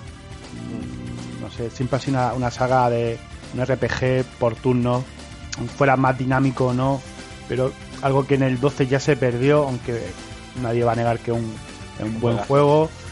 Eh, el trece, todos sabemos las críticas que ha tenido. A mí realmente me gustó, pero comprendo que hubiera gente que no, no le gustara, pero que sí reconozco que, que la saga ha, ha perdido mucha identidad desde que se fue Sakaguchi, que no hay nada más que ver el juego que firmó para la Xbox trescientos sesenta de los Odyssey, que podía haber sido perfectamente Final Fantasy doce, que él no hizo. Sí, es que, es que Final Fantasy estaba... estaba consiguiendo, digamos, una, una, una tienes una raza ya, ya tenía una personalidad, tenía unos, no sé, es que yo creo que el Final Fantasy nueve, por ejemplo, es un ejemplo de que me gustaría ver en, en H D. Me imagino un mundo como Final Fantasy nueve en tres D, digamos, con esos personajes, pues, esos diseños, esa música, porque... Pues yo creía... Donde ha perdido realmente los Final Fantasy es en música también. Porque yo creía que los Final Fantasy habían terminado en el diez. No, no. Imagino que lo estás diciendo irónicamente, Jordi. Por supuesto. Eh, no, pero, pero, pero musicalmente pierden mucho últimamente, digamos. Que era todo, digamos. Era historia, diseño y música, digamos, los Final Fantasy. Y combates por turno. Para mí eso es un Final Fantasy. Y ahora mismo ya, ya no te lo dan esto, la verdad. Eh, César. Sí, bueno, yo, la verdad, después de, de, de ver el trailer, que, que es muy espectacular y... y demás, ya después de todos los episodios estos que han salido del trece, trece dos, el Lightning Returns que también va a salir ahora, pues yo ya perdí la esperanza ya totalmente. No me gustó por lo espectacular que es, pero lo que es a la hora de jugar y como lo que estabais hablando ahora de lo que es realmente un Final Fantasy, de perder esa personalidad, que parece ser que es la, la frase del día, pues eh, eh, no, una, pre- una no pregunta de... ¿No creéis que a Final Fantasy le puede estar pasando lo mismo que le ha pasado a la saga Resident Evil cuando dio el salto al cuatro? Hombre, quieren quieren hacer que guste a, to- a, a todo el mundo, sí, en general, y no se, y no se dan cuenta de que, que si han tenido éxito y han llegado donde está es por ser ellos mismos, digamos, por tener sus ideas, hacer sus formas de hacer como los japoneses hacen y tener sus ideas ahí, digamos. El problema es que quieren coger hacerlo algo más global y ahí es cuando meten la pata, creo yo. Claro, y ad- además eh, eh, quitan el hecho de que cada Final Fantasy era como un episodio aparte y ahora están empezando a, a acumular partes, partes, partes de un mismo juego. Ya también se anunció ahora que el, este Final Fantasy quince va a tener también múltiples episodios, como pasó ahora con el trece dos y el trece tres que sale ahora también. Bueno, y, no, y recordemos que este era un trece también, que simplemente claro, han cambiado el nombre. Claro, y ahora pusieron quince y será quince, uno, dos, tres, cuatro. Y ahí ya, ya, si ya, lo, ya tenía poca personalidad con respecto a antes, ahora muchísima menos. Bien, pues otro juego que presentó Square Enix, la verdad que yo creo que fue un pequeño teaser que no era nada jugable, fue Kingdom Hearts tres, que el, si alguien quiere decir algo, porque realmente es que no... Juanma. Hombre, a, a mí la verdad que me alegra ver un Kingdom Hearts tres, porque llevan tanto tiempo hablándose del juego que ya era hora que se mostrara algo. Aunque por lo que se han confirmado, lo que era la jugabilidad y todo esto que mostraba era todo C G también, no era juego real. Entonces que yo creo que hasta dos mil quince al menos no lo vamos a ver. Y, jugab- y jugable hasta el año que viene no creo que veamos realmente cómo será el juego. Pero bueno, pinta interesante ya con la idea de hacer esos combates tan masivos y tal, que ya hubo alguna cosa en el Kingdom Hearts dos, pero no tan bien llevado. Bueno, pero ya veremos, como es una C G, como hemos comentado, no, no se puede decir mucho más. Uh-huh. Yo creo que aún tardaremos en verlo, quizás hasta dos mil dieciséis o así. Yo creo que quisieron hacer más un anuncio con una C G para vendernos el... el mix, el uno punto cinco H D que va a salir ahora en, en otoño. Uh-huh. Seguramente sacarán un dos punto cinco H D remix también o lo que sea, y para andar, andar haciendo el camino para el tres y hacer reediciones de, de todos los juegos que salieron en, en P S P, en, en D S, tres D S, seguramente para, para ir haciendo caja para... Para eso, es la sensación que, que me dio, vamos. Uh-huh. Y antes de terminar con el bloque de Square Enix, eh, Julián, creo que tenía alguna pregunta sobre Final Fantasy quince. Sí, bueno, más que pregunta es una especie de, de reflexión sobre el camino que, que ha tomado la saga, sobre todo después del, del abandono de, de Sakaguchi. Uh-huh. Ha sido como...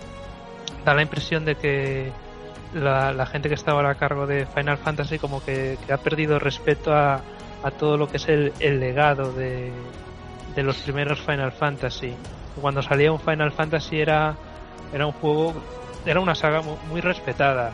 Era un, uh-huh. Sabías, era, era sinónimo de, de calidad, de un buen R P G, sobre todo a partir de, de, la, de los Final Fantasy que salieron en Super N E S.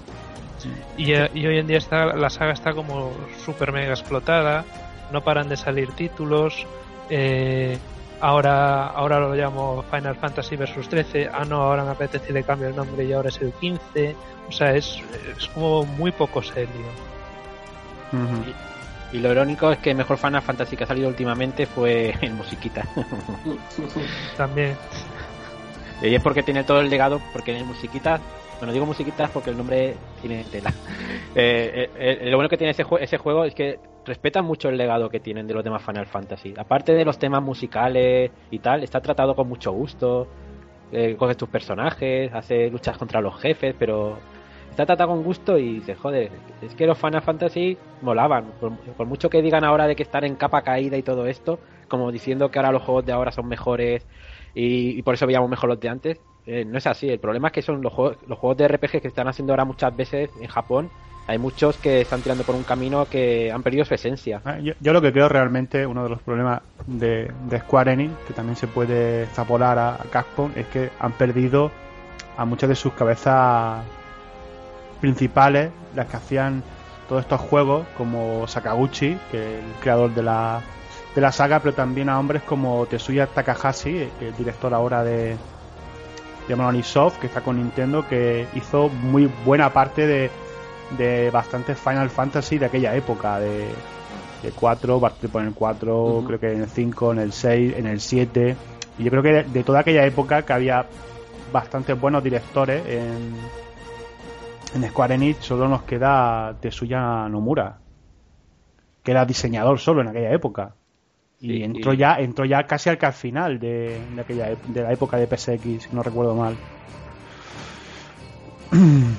Bueno, sí, el, pro, el problema es que no hay nadie que haga presión como antes. Ahora mismo no hay gente importante, digamos, y a lo mejor la gente importante sí que podía, o sí que tenía, digamos, podía, podía dar sus ideas y, y llevarlas a cabo. Ahora mismo los empleados que deben tener ahora, claro, ya no tienen el potencial que tienen antes, ni, ni la voz. Entonces, claro, muchas veces se dejan llevar por juntas de accionistas o decisiones de algunos empresarios que están por arriba, que realmente no saben del tema, y, y todo el tema de la globalización que quieren tener y todo esto viene por ahí. Por eso muchos de estos han ido, porque no les daban la libertad que necesitaban, y, y, y ellos son los que han llevado el éxito a, las, a estas compañías. Entonces, que es lo extraño, digamos, gente que te lleva el éxito, que te da dinero gracias a sus ideas, y dejarlos tirados o, o no querer llevarlas para hacer otras cosas. eh, La globalización en, en Capcom y Square Enix lo han llevado muy mal.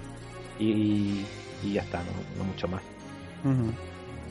Bueno, pues vamos a terminar ya con Sony. Rápido con lo que queda. Eh, nos queda el juego, el Drive Club, que darán con el Plus. Un juego de coche, que creo que solo será en primera persona. No puedes conducir, no puedes tener vista en, en tercera persona. El Killzone Shadowfall, otra entrega de esta saga de shooter de, de Sony, hecho por Guerrilla. Y luego la feria, bueno, la feria, la conferencia de Sony, que terminó con el con el Destiny de Bungie, una demostración jugable de un juego que la, la verdad es que pinta pinta bastante bastante bien. Yo lo veo un poco, me recuerda un poco a lo que vi a Guild Wars, el sistema de juego, o sea, como una especie, ellos dicen que no, pero yo lo veo como una especie de M M O con bastantes misiones y con, con eventos masivos. Sí, yo lo ¿Eh? que he visto, yo lo he visto hay muchos M M O de P C que tienen un estilo parecido, que he jugado, ahora no me acuerdo el nombre, pero sé que era muy similar en el concepto de juego. Y luego se nota que son los creadores de Halo, ver simplemente cómo disparan, cómo colocan las armas, sí, y sí, tal, pero sí. se nota que se nota que son los del Halo, no lo pueden esconder sí, ahí. Sí. Y de hecho creo, eh, creo si no recuerdo mal, que el, el diseñador de, de Destiny, creo que el, el mismo de Guild Wars dos, creo que creo que lo leí. No sé si alguno tenéis que queréis comentar algo sobre, sobre Destiny, o zanjamos ya la, la conferencia de Sony. Bueno, yo como mucho lo que diría fue, en la conferencia de Sony, al final el sargento a la boca que le metió a Microsoft con el tema del, de dejar juegos de intercambio y la venta de juegos de segunda mano. Uh-huh. No sé si lo vi, no sé si lo visteis, que fue muy gracioso. Pero esto me recuerda cuando lo del I V A aquí con, con, con, Zapa, con, con Zapatero y Rajoy, que salió Rajoy riéndose de la subida del I V A y metiéndose con ella, y luego lo tuvieron que hacer ellos.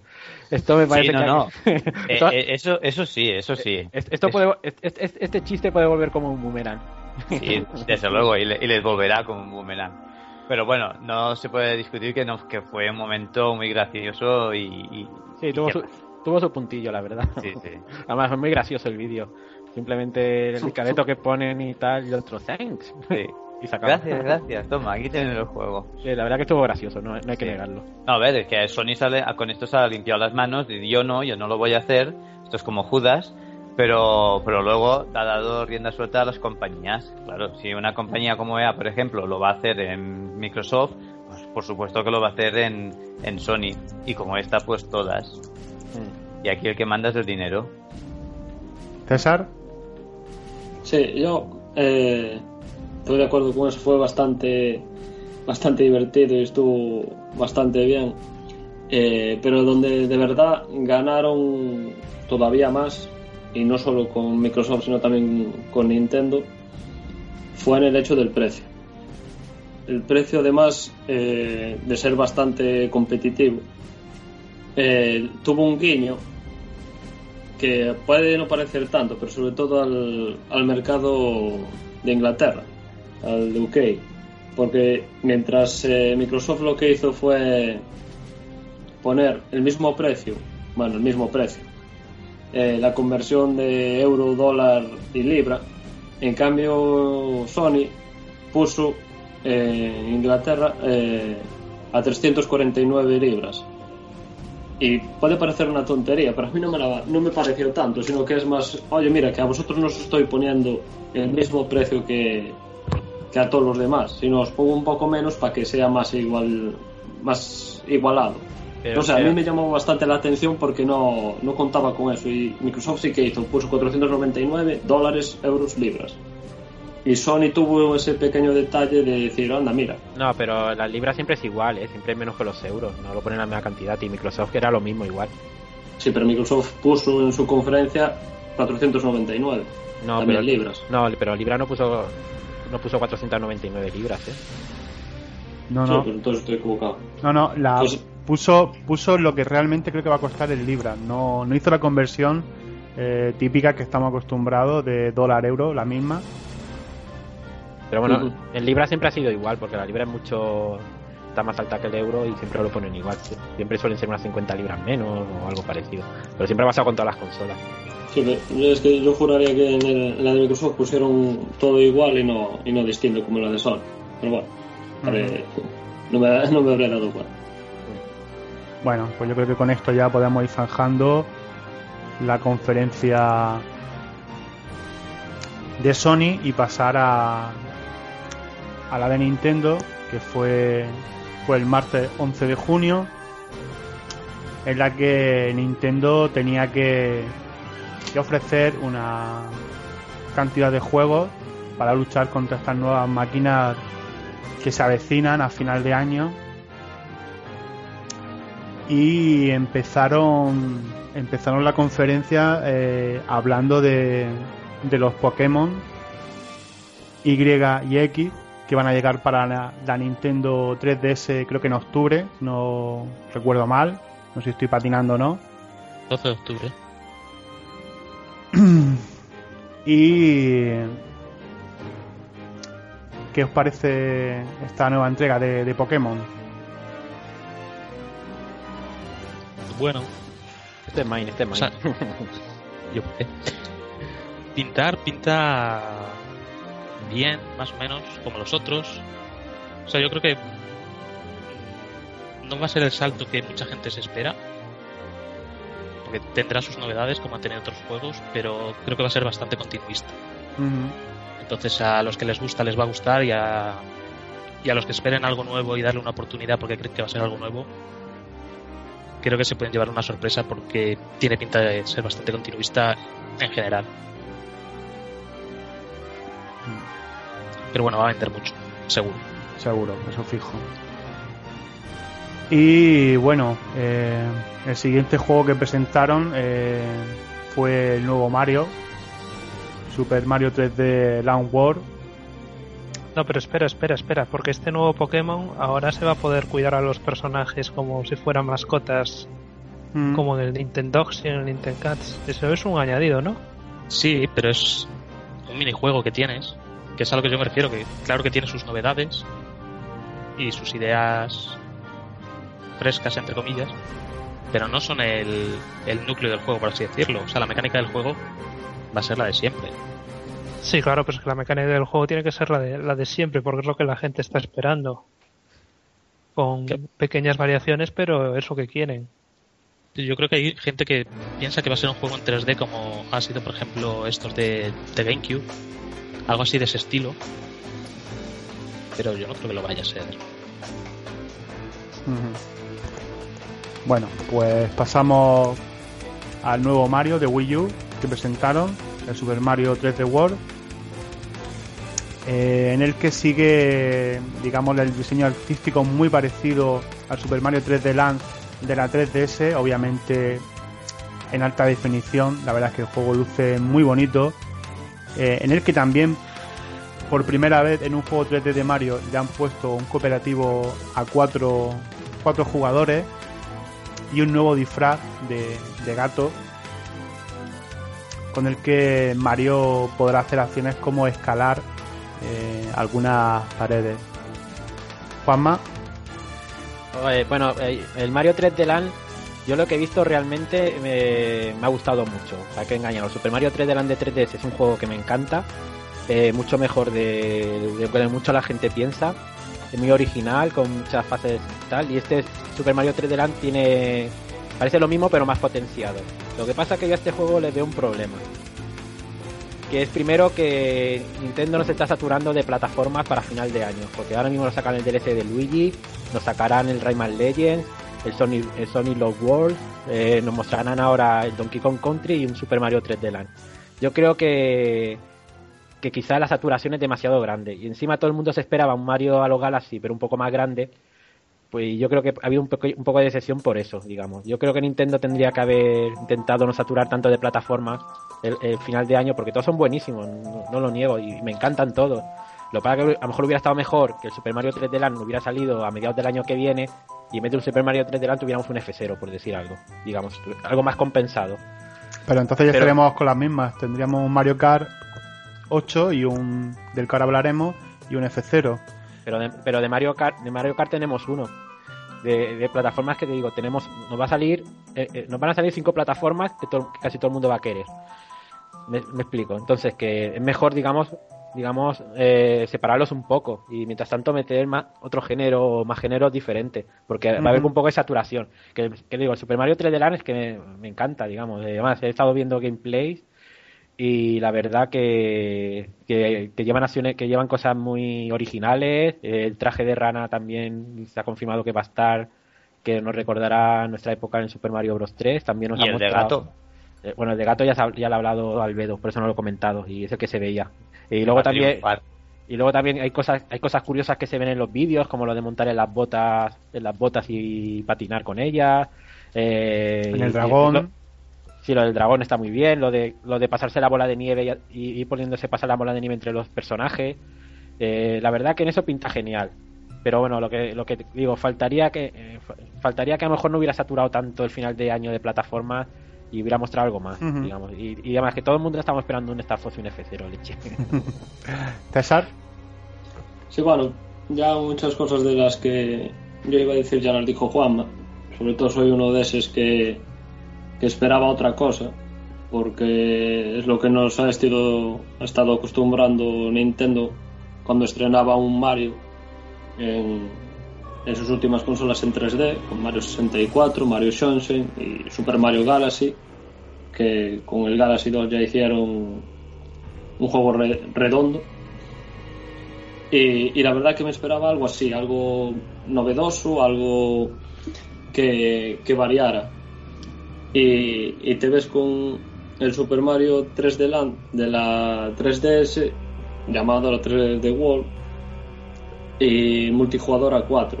Y yo a un juego de plataformas multijugador ya no, ya porque el, el de Wii, el New Super Mario Bros, tenía unas fases muy buenas. Para mí no me gustaron tanto las fases de del de Wii U. No, no digo que estuvieran mal, sino que me parecía a mí, mejor a mí fíjate de... César, que me pasa al contrario. El, mm. Yo el, el de Wii debo confesar que me aburrí jugándolo, y sin embargo el de Wii U me encantó de principio a fin.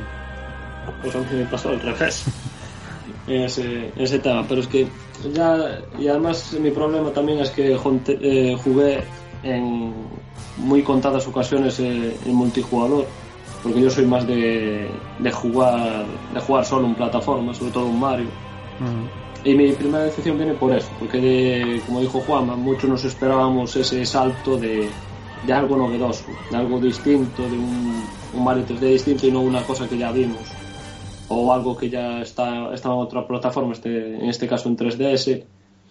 que seguramente va a estar chulísimo. Yo, yo lo tendré, lo jugaré y, uh-huh. y lo disfrutaré, pero me queda ese ese regustillo de, de querer ver un mejor estreno de, de Mario en tres D en la, en la Wii U. Uh-huh. ¿Juanma? Hombre, yo lo que creo que ha demostrado Nintendo con sacando este Super Mario tres D Land también es que a partir de ahora va a haber tres Marios, que es el Mario dos D, el Mario tres D a lo Galaxy, Super Mario sesenta y cuatro tal, y luego esta tercera vertiente, digamos, será ya una tercera parte. Por lo que queda... venimos ya a la, a la saturación que decías antes. Sí, ya pues, no solo de, de plataformas, sino también de, de Marios plataformeros. Hombre, a mí, se me, a mí se me sacan uno por generación, que sean de las tres vertientes, ya me va bien, porque ahora mismo los estudios, que creo que sea Tokio, este lo está haciendo la División dos, si no me equivoco. Mm. Entonces, que está claro que la uno debe estar trabajando en otro Mario y yo creo que debe ser el tres D, de, digamos, tipo Galaxy. Y mm. yo creo, claro, ese juego va a llevar mucho más trabajo. Entonces, yo, yo supongo que no te extrañe que para finales de dos mil catorce, dos mil quince veamos el Mario tres D que a lo mejor todo el mundo se esperaba en este momento. Pero, mm, también, a, pero también es normal, porque piensa que un juego de este tipo, a lo Galaxy, el desarrollo es largo. Pensar que el Mario Galaxy dos iban a hacerlo... iban a hacerlo sí. rápido, y al final se tiraron dos años y pico, y la idea era, era reutilizar el motor y hacerlo en menos de un año la continuación, y al final pero si, si van a hacer una cosa así no hay que tener prisa. Por eso digo que, que yo creo que el problema también de sacar este este es mucho más rápido de hacer, seamos sinceros. Sí, sí, no, está claro. Entonces que han, han sacado un tres D Land para alegrarnos mientras tanto, tener juegos y poder hacer, tener a tiempo para Navidades, y yo espero que de aquí a un año, año y pico sacaré la tercera vertiente, que yo creo que a partir de ahora, desde que sacaron el tres D Land, veremos tres tipos de Mario casi por consola ya. Que, uh-huh. es, que básicamente es. ¿Julián? Sí, yo, yo mi pregunta es si realmente hacía falta un Mario tres D Land para, para Wii U, teniendo el lanzamiento del, del de este D L C con, con Luigi tan, tan próximo. Hombre, lo, lo que hemos comentado, que son muy diferentes de jugar a sí mismo, no...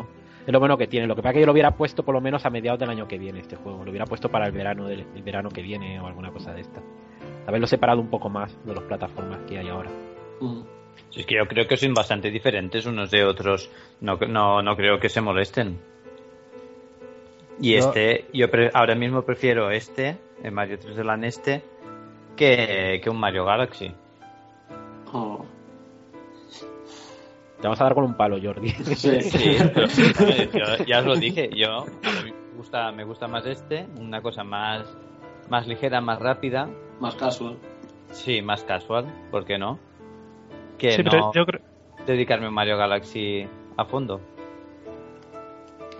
Yo creo que lo que dice Jordi está muy bien, porque re, re, yo creo que, que responde un poco a lo que, a lo que el público en general suele hacer con Mario. O sea, normalmente las... la saga de Galaxy y no, no vende tanto como, como la saga de Mario dos D. Entonces yo entiendo que, que Nintendo quiera prefiera prefiera tirar por algo que sea parecido al dos D, y para mí el este este este Mario Land tres D es, es claramente una versión, o sea, es, es coger la versión dos D y estirarla y añadirle una dimensión más, no no, uh-huh. no es otra cosa. Mine.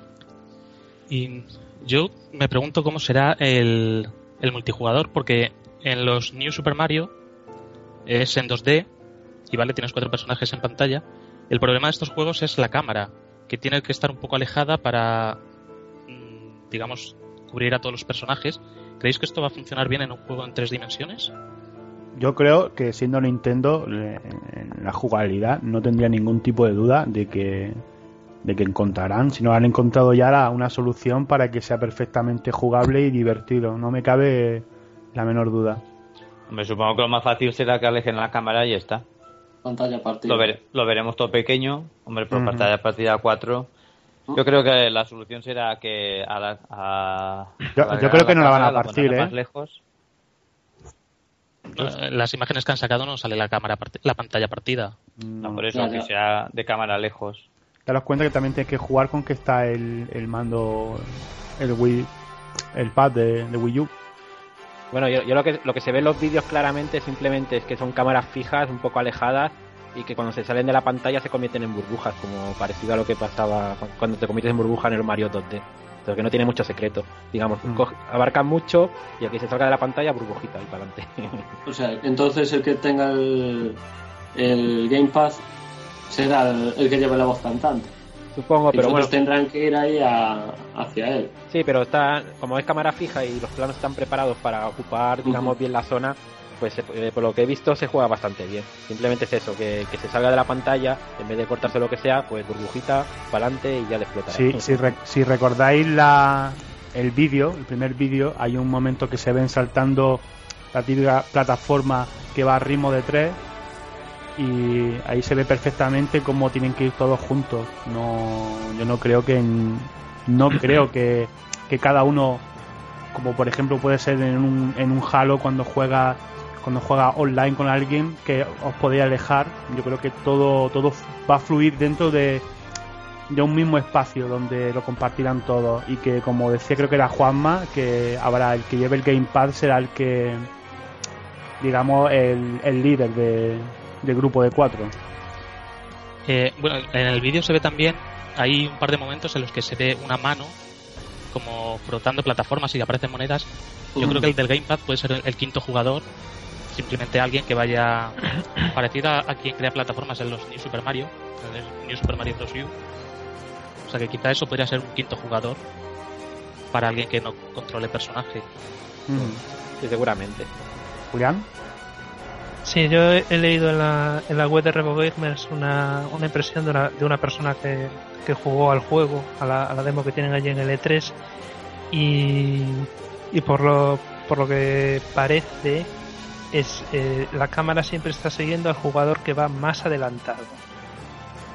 O sea, no es que haya un jugador que sea el que la cámara esté siguiendo siempre, sino que el jugador que va más adelantado en el nivel va siguiendo la cámara, y los que se van quedando detrás se convierten en, en burbujas. Uh-huh. Bueno, una solución. ¿Alguien más tiene que decir algo sobre Mario o pasamos al siguiente? Que los gatitos a todo el mundo le gustan. Bueno, bueno. Pero excepto, excepto para subir ahí el mástil. Bueno, sí, eso es un poco sí, excepto. Sí. Eso para los paquetes como yo, que cuando saltamos nunca llegamos a la punta del mástil. Ahora con el traje de gatito me puedo ir para arriba. Sí, que salto, Jordi. Bueno, triple pues, salto. Eso sería, vamos, la solución. Habilidad, Jordi. El siguiente juego que se presentó fue el nuevo Mario Kart, Mario Kart ocho. Dios. Eh, que a mí me recordó, viendo el vídeo, me recordaba un poco a F Zero. A, no sé qué. Hombre, por, por... A mí me recordó a Sonic. ¿A Sonic? Sí. Los circuitos donde se va con los vehículos levitando. Mm. Pues. Donde hace las piruletas estas, allí me recordó a Sony cuando corre en sus en sus circuitos. No sé, no sé. Pero bueno, solo solo ese solo ese momento, uh-huh. ese momentito puntual.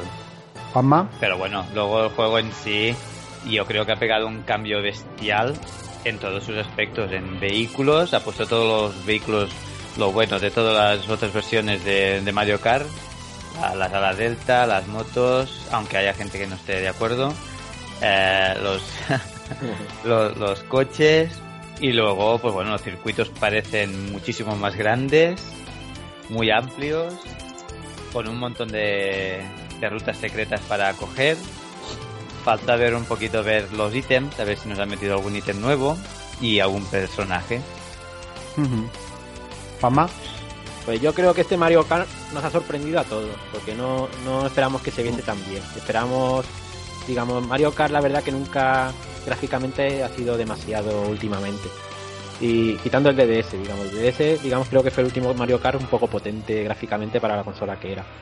Eh, y realmente la verdad que tiene un toque, un toque incluso a peli de pistas, los personajes y tal, los escenarios son grandes, con mucho detalle, efectos atmosféricos, el tema de... de las ruedas antigravitatorias estas para coger las paredes, ponerte boca abajo, pistas que se dividen en dos zonas diferentes y tal, pinta muy bien. De momento no se han visto objetos nuevos ni nada por el estilo, pero bueno, jugablemente los circuitos que hemos visto por vídeos parecía que lanzaba muchas curvas, y según comentan ha vuelto el Snaking, el Snaking que que lo del derrape automático la verdad que no me termina de gustar. A mí, quitan, uh-huh. eh, a, mí, a mí quitando que te lo bloqueen para no poder hacerlo en las rectas, para la típica gente que, que la aprovechaba para pillarse las rectas y hacer en y, y tal, que no le veía la gracia, sobre las curvas, que si es así yo uh-huh. lo veo perfecto. La verdad que pinta muy bien y vuelve otra vez los doce jugadores uh-huh. online. Julián. Sí, la verdad es que después de las de, de o por lo menos la, la medianamente un poco decepcionante entrega de, de Wii, está este Mario Kart ocho parece que promete bastante. Lo que pasa es que tampoco, aunque sí que es cierto que incluye novedades llamativas, t- tampoco tampoco son así como super mega novedades, por, por así decirlo. O sea, el tema este de la antigravedad, tal como parece que está en el vídeo, se trata sencillamente de que los, los circuitos tienen bucles o y sencillamente son son, son vías alternativas que, que recuerdan un poco a, a, a las del F cero, sí, pero que tampoco creo que aporten nada demasiado nuevo. Habrá, habrá, habrá, habrá que verlo en funcionamiento. Bueno, pero piensa que también es un juego de carreras. Un juego de carreras, tú piensas en cualquier juego de carreras y dime las mejoras que metes normalmente. O sí, sí, sí, sí, no, cosas, no, no, no, completamente de acuerdo. O sea, lo, la, la esencia de Mario Kart parece que, que sigue dentro del juego. Bueno, yo, yo estoy, a, a mí ha sido el, para mí el mejor vídeo de, de todos los que presentaron en la Nintendo Direct. Sí, encima de los vídeos off-screen de gente jugando en la feria, la verdad que luce mucho mejor. No no sé por qué en el que, Nintendo Direct no se veía tan sí. bien, pero yo este Nintendo, sí, lo que ha hecho Nintendo en este E tres, a lo mejor vale, no, no ha hecho una presentación a lo grande como Microsoft o Sony en sus conferencias, pero lo que sí que ha hecho es un Nintendo Direct presentando juegos y todos in-game. No ha sido no ha habido nada de de, de, de trailers ni de, de vídeos C G I ni nada, ha sido todo juego, juego y juego. Bien, pues pasamos eh, al siguiente vídeo, que fueron el Wii U Party, juego de tablero. Eh, creo que vamos a pasar rápidamente de él. El Wii Fit U, otro juego que no, no nos interesa. El, el Art Academy, otro tanto de lo mismo. Y luego enseñaron un vídeo con un montaje de juegos de terceras compañías para Wii U y tres D S que como eran, interesan. Los voy a citar por encima: Assassin's Creed cuatro, Black Flag, Batman Arkham Origins, el Batman Arkham Origins Blackgate para la tres D S, el Deus Ex Human Revolution Director Cuts, el Disney Infinity, Just Dance dos mil catorce, Rayman Legends, Scribblenauts and Maze, el Disney Plane, Shin Megami Tensei cuatro GOTY, Skylanders Sword Fox, Splinter Cell Blacklist, Sonic Lost World para las dos consolas y Watch Dogs de Ubisoft.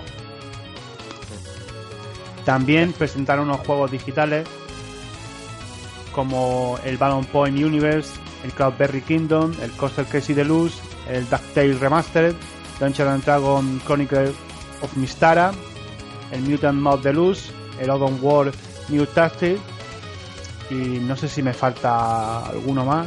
El tío de Shovel la pala. Shovel Knight y el Two Brothers, mm-hmm. este que es así como en blanco y negro y tal, eh, parecido al Link's Awakening. Este salió en el vídeo, pero no me suena ahora. No, no salió en el vídeo, pero ah, vale. Dicen por ahí también que lo quieren sacar para dos mil trece. Sí, mm, vale, vale. Van a intentar. Y la verdad que el Shovel, el Shovel Knight tiene una pinta, bueno, en inglés ya lo habéis visto, la verdad que tiene un pintón, un pintón increíble. Como, como que estaba más India, recuerda mucho al Pato Aventura, la jugabilidad y todo esto, y la verdad que es uno de estos juegos que prometen mucho. Uh-huh. Digamos, muy pixel art, como se suele decir, pero la jugabilidad promete. Uh-huh. Y el siguiente juego que se vio fue The Legend of Zelda Wind Waker en H D, con una resolución están prometiendo a mil ochenta y a sesenta frames estables, que saldrá en el en este mes de octubre. Juanma, pues yo creo que este juego van a perder una oportunidad única Nintendo, porque como todo el mundo sabe, eh, en la época de GameCube cuando sacaron este juego se sacó un poco con prisas y no no estaba totalmente acabado, digamos, le faltaban alguna mazmorra. Todo el mundo que recuerde un poco el juego recuerda que cuando llega a la isla del pez volador, el orbe que te lo dan, te lo dan de una forma un poco rápida, sin mazmorra ni nada. La búsqueda de la trifuerza se nota que la pusieron un poco para acabar el juego y, y, y falla un par de cosas. Este es un juego que sería perfecto que lo acabaran como pensaron en su día hacerlo. Y por lo que han comentado, la verdad que hay mejoras, digamos, una mejora que parece una tontería, es simplemente que cuando estés montado en el barco, aprietes el botón A y vaya más rápido, pues para la gente impaciente que no le gustaba los viajes, pues mira, es una mejora uh-huh. que está bien, realmente. Otra, otra cosa interesante que tiene es lo de mi, del Miiverse. A mí me ha hecho mucha gracia el tema de la botella, de poner un mensaje en una botella, tirarla al mar, y que cualquier usuario de Miiverse se la puede encontrar, me parece una idea muy buena. Digamos, me ha hecho gracia, digamos. Pero lo que queremos es parte jugable, digamos, y, y, y ese uh-huh. juego y ese juego que apuntaba maneras, que tenía pinta que podía ser el mejor Zelda hasta la fecha, eh, que al final se queda medio gas, eh, era, era, de, la, era el momento perfecto para redondearlo y acabarlo. Por lo demás, gráficamente pinta muy bien, bueno, el juego gráficamente ya está bien, pero bueno, ya mil ochenta, se nota que han mejorado mucho el tema de la luz, se nota que se ha mejorado mucho. Bueno, la gente, cuando... la gente se está quejando de... este cielo nuclear, yo no no veo el, no veo el problema por ningún lado, pero pero bueno, la gente... bueno la, es que las primeras imágenes estaba el efecto muy exagerado que mostraron y, y más que ese shading parecía una película de Pixar los personajes casi, uh-huh. que no que no quedaba mal, ¿eh? A mí me gustaba un cambio de estilo así.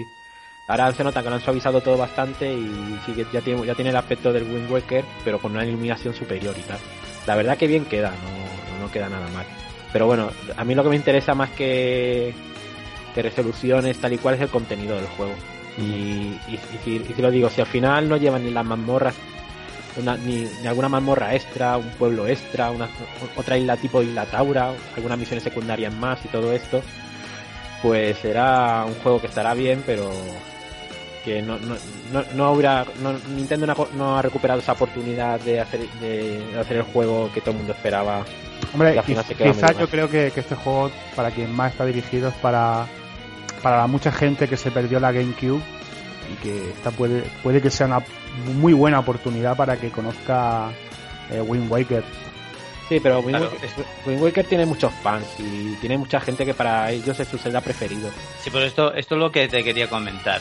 A ver, está está bien esto que dices tú, que faltarían más cosas, pero para la gente que lo ya, ya lo hemos jugado varias veces, sí que nos gustaría pues que añadirán, añadirán estas cosas que hacen falta. Pero también tenemos que pensar que ahora mismo hay muchísima gente que nunca ha jugado este juego y ahora se les va a, se les va a brindar una gran oportunidad de poder jugar en Wii U y encima a muy alta calidad. Pero, pero a mí egoístamente me da igual. Yo quiero, yo quiero sí, ver... Sí, claro, pero, hacer... porque tú lo has jugado, pero en la época de GameCube tampoco fue un juego que se vendió bien porque era un Zelda, pues tampoco llegó a tanta gente como hubiera debido. Pero, ahora, Pero también, igual, también hay que pensar tema. Que ahora mismo eh, el Nintendo está haciendo está haciendo tres Zeldas a la vez. Está haciendo este Wind Waker H D, el de la sí. tres D S y el nuevo Zelda que todavía no se ha presentado. Pero bueno, que yo lo, yo lo que os estoy comentando es esto. Por ejemplo, no sé si habéis visto diseños que salieron del libro del Wind Waker, de, bueno, del libro, del libro y la historia. Hay ilustraciones del Wind Waker que mm. salen islas que no aparecen en el juego al final. Muchas ilustraciones se ven que cosas que, que apare- debían aparecer en el juego que no estaban. Entonces este tipo de cosas que ya estaba planificado y preparado para entrar, yo lo digo, como, como no lo pongan, es, la edición, es el momento perfecto para poner todo ese tipo de cosas. Como no lo pongan, para mí será una decepción y una, una oportunidad totalmente bueno, pues tiene toda, tiene toda la pinta de que no lo vayan a poner, porque el juego este salía en agosto, ¿no? Por eso digo, no, en octubre. No, eh, octubre. En octubre. Pero bueno, a veces Nintendo como es, a veces te coge y te sorprende luego. Igual que el Donkey Kong Country Return, hasta casi que ha salido el juego nadie se ha enterado que había un mundo nuevo. Uh-huh. Claro, te digo, entonces que aún tengo la esperanza por la forma de hacer las cosas de Nintendo. Pero a mí todos esos artworks que hay me gustaría verlos representados en el juego. Bueno, aprovecho para decir que no, no lo he dicho antes, que el Mario está previsto que, que salga en diciembre. El Mario Kart se va al año que viene. Y, y este Zelda sale en octubre. Bueno, ¿algo más sobre, sobre Wind Waker? ¿O pasamos al siguiente? Pues nada, que a la gente que no lo haya jugado, que aproveche esta oportunidad, que desde luego se, lo va, lo va, se van a divertir y es uno de los mejores Zeldas que hay. Y los que lo hayan jugado, que también, que rejugar juegos mola. Por supuesto. Vale. A buen precio, ¿eh? A buen precio. Pues... ¿Y formato físico o descarga? No, las dos cosas. Las dos cosas.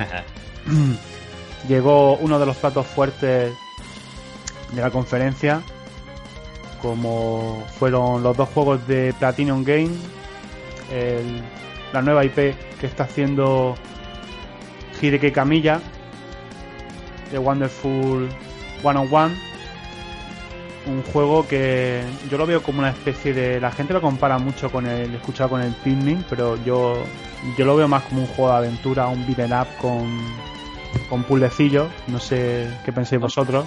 Hombre, de Pikmin recuerda un poco, digamos, la cámara, el número de personajes y tal. A mí me, recu... a mí me recuerda una mezcla. Yo creo que cuando dicen Pikmin, más que nada, cuando se compara con el Pikmin, es por la, la situación donde que estás controlando a...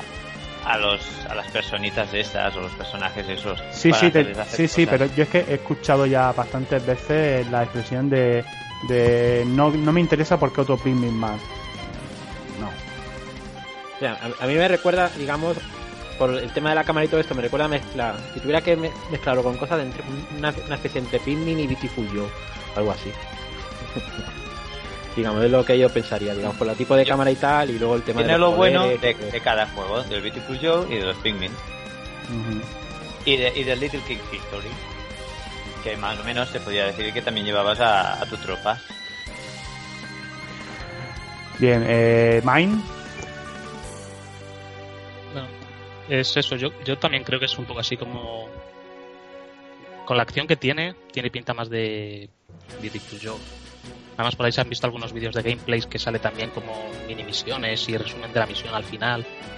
Recuerdo que en Beautiful Joe te, tenías también como misiones con puzzles y con peleas y luego te las evaluaban.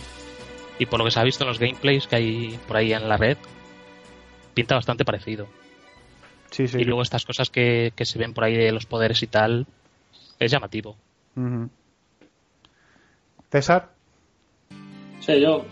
Estoy bastante de acuerdo, sí, una mezcla de ese estilo, sobre todo ya lo que es el diseño de, de, de los héroes, sobre todo el principal, recuerda ya mucho a, a Beautiful Joe.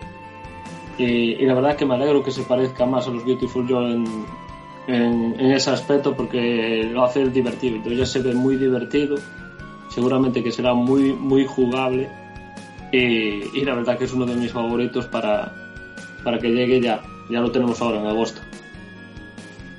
Uh-huh. ¿Juanma? Sí, la, la verdad que el juego de, eh, lo, lo bueno es que destila carisma por todos lados. Ves los personajes, las situaciones, tal, eh, la verdad que tiene pinta de ser un juego divertido, rejugable y que recordaremos con cariño durante mucho tiempo. La verdad, eh, Platino en estado puro a, eh, Platino en estado puro. Uh-huh. Bien, pues siguiente juego eh, de la misma empresa, eh, Bayonetta dos. Ella, uh, fuera, fuera, uh. Ella con un nuevo nuevo look y yo creo que un tráiler que nos ha dejado a todos con la con la boca abierta. Eh, lo último que, que he leído es que están intentando que vaya a sesenta frames inestables. Puede ser una, una auténtica locura. Decir que el juego, el director ya no es Hideki Kamiya, sino Yusuke Hashimoto. Y el productor es Atsushi Naba. ¿Juanma? Pues la verdad que Bayonetta dos junto al juego de Monolith, pues los dos juegos que más me ha gustado de la feria y con diferencia además. Y eso que el vídeo era malo, malo, malo. Eh, bueno, después de escuchar a este sujeto... eh, bueno, el, el tema de la verdad es que este Bayonetta promete mucho. Luego el nuevo look de Bayonetta con el pelo corto y, y, y también es, es gracioso porque a Jane, que en el juego original, que en el juego en la primera parte tenía el pelo corto, le han puesto ahora el pelo largo. Entonces creo que lo han hecho como para hacer contraste con el primer juego y tal, y queda uh-huh. gracioso.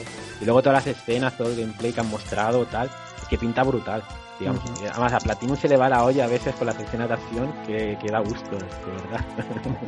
Increíble este juego. ¿César? Sí, a mí ya, Juanma ahora ya acaba de pisarme lo que iba a decir sobre los peinados distintos. Eh, pero la verdad que sí, es aquí unos cuantos disfrutamos de alguno no de, no, no. de Bayonetta, a mí también de me su gusta jugabilidad, sí, te gusta ella, por supuesto, y, y su jugabilidad y la verdad que, que pinta muy bien y como, como vaya a sesenta frames eso va a ser brutal, además hay ganas de Bayonetta. Yo cuando lo tenga en mi mano lloraré y todo de emoción. Una, una pregunta que, que os lanzo, no sé si la habéis, la habéis pensado. Eh, ¿Este Bayonetta dos eh, tendrá anillo o moneda? Moneda. Sí. Vaya moneda. Ling, ling. Hombre, Sega sigue, sigue teniendo la I P. A lo mejor exige a Nintendo que se pongan anillo. Y bueno, este Bayonetta se va también al, al año que viene, tristemente, dos mil catorce, aunque nos dijeron hace unos meses que iba a salir este este final de año, pero bueno. Bueno, bueno. Yo la verdad, yo la verdad que nunca he oído que hayan dicho que iban a salir a final de año. Sí, lo dijeron en, en la primera Nintendo Direct que, que nombraron en el juego, dijeron que iba a salir para finales de año. ¿Qué puede ser? Y bueno, otro juego que presentó esta vez Retro Studios, el regreso de Donkey, Donkey Kong Country Tropical Freeze. Que no hacía falta, la gente prefería más un Metroid, pero bueno. Bueno, bueno, bueno, bueno, eso es, es discutible. Sí, todo lo que tú quieras. La gente queríamos un Metroid. Mine. Yo creo que también hay que entender que los de Retro llevan cuatro Metroid seguidos. Y vale, Donkey Kong no ha hecho dos. El de Wii y el remake. ¿Y qué problema había en hacer un quinto? Pues que llevan trabajando lo mismo cuántos años. Llevan cuatro entregas. Yo, Yo entiendo no... que quieran hacer algo que no sea otra vez un Metroid. Entonces, el, el remake no lo hacía, no lo hacía Retro, ¿eh? Lo hizo no. la compañía. Pero sí, también pensar que no todo es lo que quiere hacer, sino lo que te da más dinero, ¿eh? Y eh, Retro Studio ha ganado mucho más dinero con... Lo... No, pero ha dicho que lo han elegido ellos, que han elegido ellos que han preferido hacer el Donkey Kong. Pero por, por el tema que te estoy diciendo, porque han ganado más dinero con este Donkey Kong que con los tres Metroid anteriores. Cierto. ¿Pasma? Pues yo creo, no tiene yo, yo, yo creo que lo más importante de todo es que David Wise vuelve a hacer la banda sonora. Eso para empezar. Mm. Vuelve otra vez el compositor de los Donkey Kong Country de Super Nintendo, el que estaba en Rare, y eso ya, la banda sonora ya va, va a pegar un subidón. Mm. Luego, eh, un Donkey Kong Country, pues yo, yo yo más que un Metroid y un Donkey Kong, yo ya esperaba una I P nueva de Retro, que me hacía ganas ver algo propio de ellos. Pero bueno, un Donkey Kong Country siempre son buenos, la verdad que decepcionar no nos va a decepcionar. Y luego tiene las cámaras, han puesto el sistema de barriles que van con, con un entorno tres D y todo esto que queda muy chulo. Hay una parte que va alrededor de un árbol, unas zonas que queda bastante bien, y varios personajes nuevos que van a aparecer seleccionables y tal. Eh, bueno, es Retro de Donkey Kong y algo bueno va a salir, digamos, uh-huh. Eso está claro. Pero lo, lo, volvemos a lo de antes, demasiadas plataformas para final de año. Uh-huh. César. Sí, bueno, para mí lo, lo principal, aparte de lo de la banda sonora que ya, ya dijo Juanma, que es buena, muy buena noticia, eh, es el hecho de que tenemos otro personaje más que es, es Dixie. A mí mi, mi Donkey Kong favorito, mi Donkey Kong Country favorito es el dos, lo disfruté a rabiar, lo jugué infinitas veces y ver a, a Dixie me, me volvió loco. Mm. Y... Y bueno, y todavía aún hay otro más, otro personaje por, por confirmar, que si fuera, yo me estoy imaginando a uno, además un, un, un malo, el del primer Donkey Kong, King K. Rool, y estaría, estaría bien que fuese él, pero yo me alegro mucho, de Donkey Kong Country es una de mis sagas favoritas, ver a Daisy me mola. Y, y la verdad que estoy... Ese sí que no me importa que lo saquen este año, y si lo pudieran sacar mañana ya, ya estaba en la tienda comprando. Uh-huh.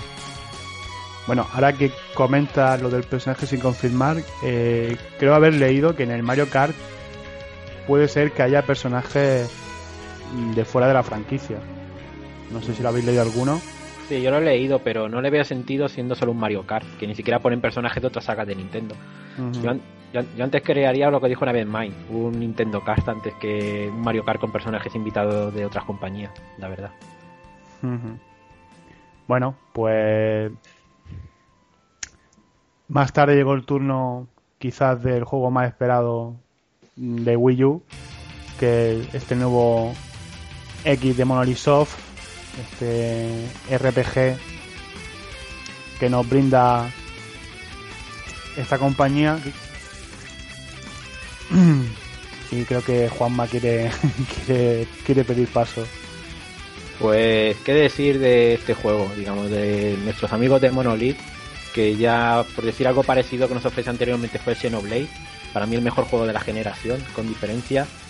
Y escuchar, digamos, esta música hecha por Sawano, que es un compositor sobre todo de animes y todo esto, y la verdad que de momento los dos temas que hemos escuchado, para mí los dos temas son brutales ahora mismo, y eso que Xenoblade ya destacaba por su banda sonora, mm. pero esta, esta a lo mejor lo bordan más todavía por lo que, por lo que está viendo, y, y la inclusión de los robots, la orografía que sigue tan magnífica como en el primer Xenoblade, de los escenarios como están montados, lo imaginativos que son, los robots, las escenas, los monstruos gigantes, esos cielos que en Xenoblade ya eran magníficos. Mirar, mirar al cielo en el Xenoblade era quedarte embobado media hora. Uh-huh. Eh, pues en este ya es el escenario con varias lunas, de noche, de día, atardeciendo, el brillo sobre el agua. Buah, tío, la verdad que he disfrutado. Y luego añadimos los mechas cuando estás en el aire, que ves todo el escenario, que más enormes todavía, lógicamente aprovechando la potencia, y técnicamente de lo mejor, de el mejor juego de Wii U con diferencia, creo yo. Uh-huh. y, y vamos, que, que lo saquen ya que lo saquen ya que lo saquen ya y, y personalmente, si un juego demuestra que puede ser más potente que las consolas H D de esta generación, creo que es este juego precisamente. Uh-huh. César, no, sí, ya es que nos encanta Xenoblade, aquí no vamos a, a engañar a nadie. Y, y la verdad es que pinta pinta brutal. Volver a volver, por decirlo de una manera, pero eh, ver esos escenarios, cómo va cambiando, pasando el día, escuchando melodías distintas según la hora del día. Es que ya te puedes pasar andando por el por el mundo sin sin tener que hacer nada, simplemente por por disfrutar de, de la música y de, del juego. Y como encima tiene mechas, que Va a ser va a ser el mejor juego de la historia después de, de Witcher tres, claro. ¿Jordi? Sí, no, no, pues opino lo mismo que ellos. Para mí también el mejor juego de la generación pasada, o sea, de Wii, indiscutiblemente. Un mundo realmente grande, con cantidad de sitios para explorar, secretos, monstruos para luchar. Siempre puedes levelear cuando te dé la gana. Siempre puedes encontrar monstruos, cada, aunque seas ya muy muy fuerte, siempre puedes encontrar monstruos que te puedan patear el culo a la primera. Luego el impresionante mundo que tiene, con todo todo todo el dibujado de, de mapa, es muy muy no sé, muy futurista, no futurista, no sé, muy mágico todo. Luego pues mm. La, las, las, las misiones secundarias que tiene, que tiene una gran cantidad de misiones secundarias también para ir haciendo, encontrando cosas, para mejorar armas, mejorar equipo, los, la gente que vas conociendo, los, las ciudades que vas, las razas que vas también encontrando por el mundo, que hay muchísimas, no mm-hmm. sé, y este esta segunda parte pues tiene una pinta también impresionante. Bueno, aún muchísimo so, aún más. No se sabe si va a ser segunda parte tradicional o no. Bueno, mm. eh, lo que es la parte del diseño ya del mundo es, es casi exactamente como se ha visto en, en el Xenoblade. Mínimo secuela espiritual. No, sí. Una mezcla entre Xenogears y, y Xenoblade. Esa Pero es, luego... además, ya tiene la serigrafía de, Xen, de Xenogears. Sí, sí, y... yo opino igual que César. A mí me parece que están cogiendo un poco de estos dos juegos, de Xenogears. De hecho, el diseñador es el mismo, de personaje. Y yo creo que también va a ser un poco un poco una mezcla. ¿Julián? Sí, eh, yo por poner un poco la, la nota discordante eh... uh, para. Bueno, pasamos eh... a... Eh, broma, sí. No, bueno, el vídeo el vídeo estuvo muy bien, pero bueno, imagino que es sencillamente porque es una todavía está en, en fase de desarrollo y todavía le queda mucho mucho tiempo al juego. Pero ha habido hubo un momento en el vídeo en el que se veía a un, a un personaje paseando por por la ciudad, o por un escenario que parecía una ciudad. Sí, es la parte y, más verde. Sí, porque se veía se veía muy pobre, se veía muy poquita gente sobre por la ciudad. Entonces es, espero que en el juego final quede quede mucho mejor, porque por, por lo menos en la Wii la, las ciudades, bueno, o pueblos de o, el, o, el, o al menos el primer poblado de del Xenoblade estaba bastante más poblado de casi que lo que se veía en el vídeo. Pero Julián, de un vídeo de un minuto y medio te has quedado con dos segundos que lucen poco. Ya digo, es, es vamos, la única, el único pero que se le puede poner ahí al, al vídeo, ¿eh? Pero por decirle, mira, esto, esto. Sí, para que no se nos caiga tanto la baba, ¿no? Exacto. No, pues, pues sí que es verdad. Y, lo, y cuando andaban los, los personajes de la ciudad era muy robótico, se veían dos solamente subiendo y dos bajando y está. Pero bueno. Sí, supongo que será un detallito, porque por ejemplo en el, en el de las historias allí el, el movimiento de las ciudades era impresionante ya también, y eso era de Wii. Mm. Se supone que aquí tiene que ser mucho mejor.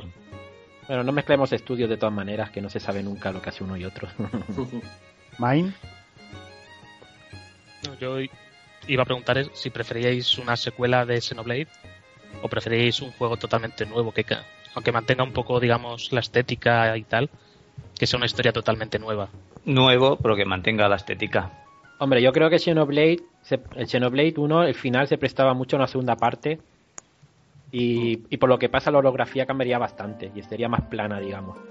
Entonces que yo una secuela de Xenoblade directa no me desagradaría y no me extrañaría que esto lo fuera, porque viendo ya la orografía, lo extraña, lo, lo, lo distinta que es algo normal, y viendo ya que digamos que es una superficie plana, digamos, en el mar, pues no me extrañaría que fuera una secuela directa, la verdad. Y, y como han estado, bueno, estuvieron con los Mekon y tal, la tecnología esta se podía, ha podido ir avanzando y llegar a crear estos aparatos y tal. Entonces, no, eh, puede ser algo nuevo, pero no me extrañaría que fuera secuela directa, tampoco lo descartaría. A lo mejor un futuro muy adelantado, digamos, porque ya tienen ciudades montadas y tal. A lo mejor es un futuro, a lo mejor doscientos años más adelante, o, o por decir algo, pero puede ser perfectamente una secuela a un juego nuevo. Uh-huh. A mí lo que me escama un poco viendo del, de este segundo tráiler, escama ponerlo entre comillas, es que no nos han presentado lo que suele ser un tráiler tradicional de un, de un R P G, y me explico, que son mezclando escenas de C G o F M V y gameplay. Ha sido todo gameplay. Eh, me pregunto qué, qué pasa con la historia. ¿Va a ser un R P G como fue Xenoblade, como han sido sus juegos anteriores? ¿Están intentando hacer algo nuevo, más enfocado, como se ha rumoreado un poco, al online? Una especie de, de Monster Hunter pasado por el filtro de, de Monolith Soft. ¿Qué, qué pensáis? Hombre, yo creo que va a ser un R P G clásico, bueno, clásico entre comillas, que va a ser tener su historia, sus personajes y tal. Yo creo que ahora lo que quieres entrar es más en mostrar el mundo, más que mostrar, digamos, personajes y todo esto, ¿no? Uh-huh. a, mí, a mí me parece bien así. Mientras menos sepamos de la historia, mejor. Que nos deje los dientes un poco largos y tal. Si fuera un R P G que fuera estos impersonales, que, que los personajes te los creas pero no tienen ninguna historia en sí y tal, la verdad que me decepcionaría un poquillo, porque una de las cosas grandes que tiene Xenoblade es la historia, lo que cuentan, lo que pasan, lo que te encariñas con ellos, y eso con personajes de este tipo no, no me gustaría, la verdad. Uh-huh. Mine.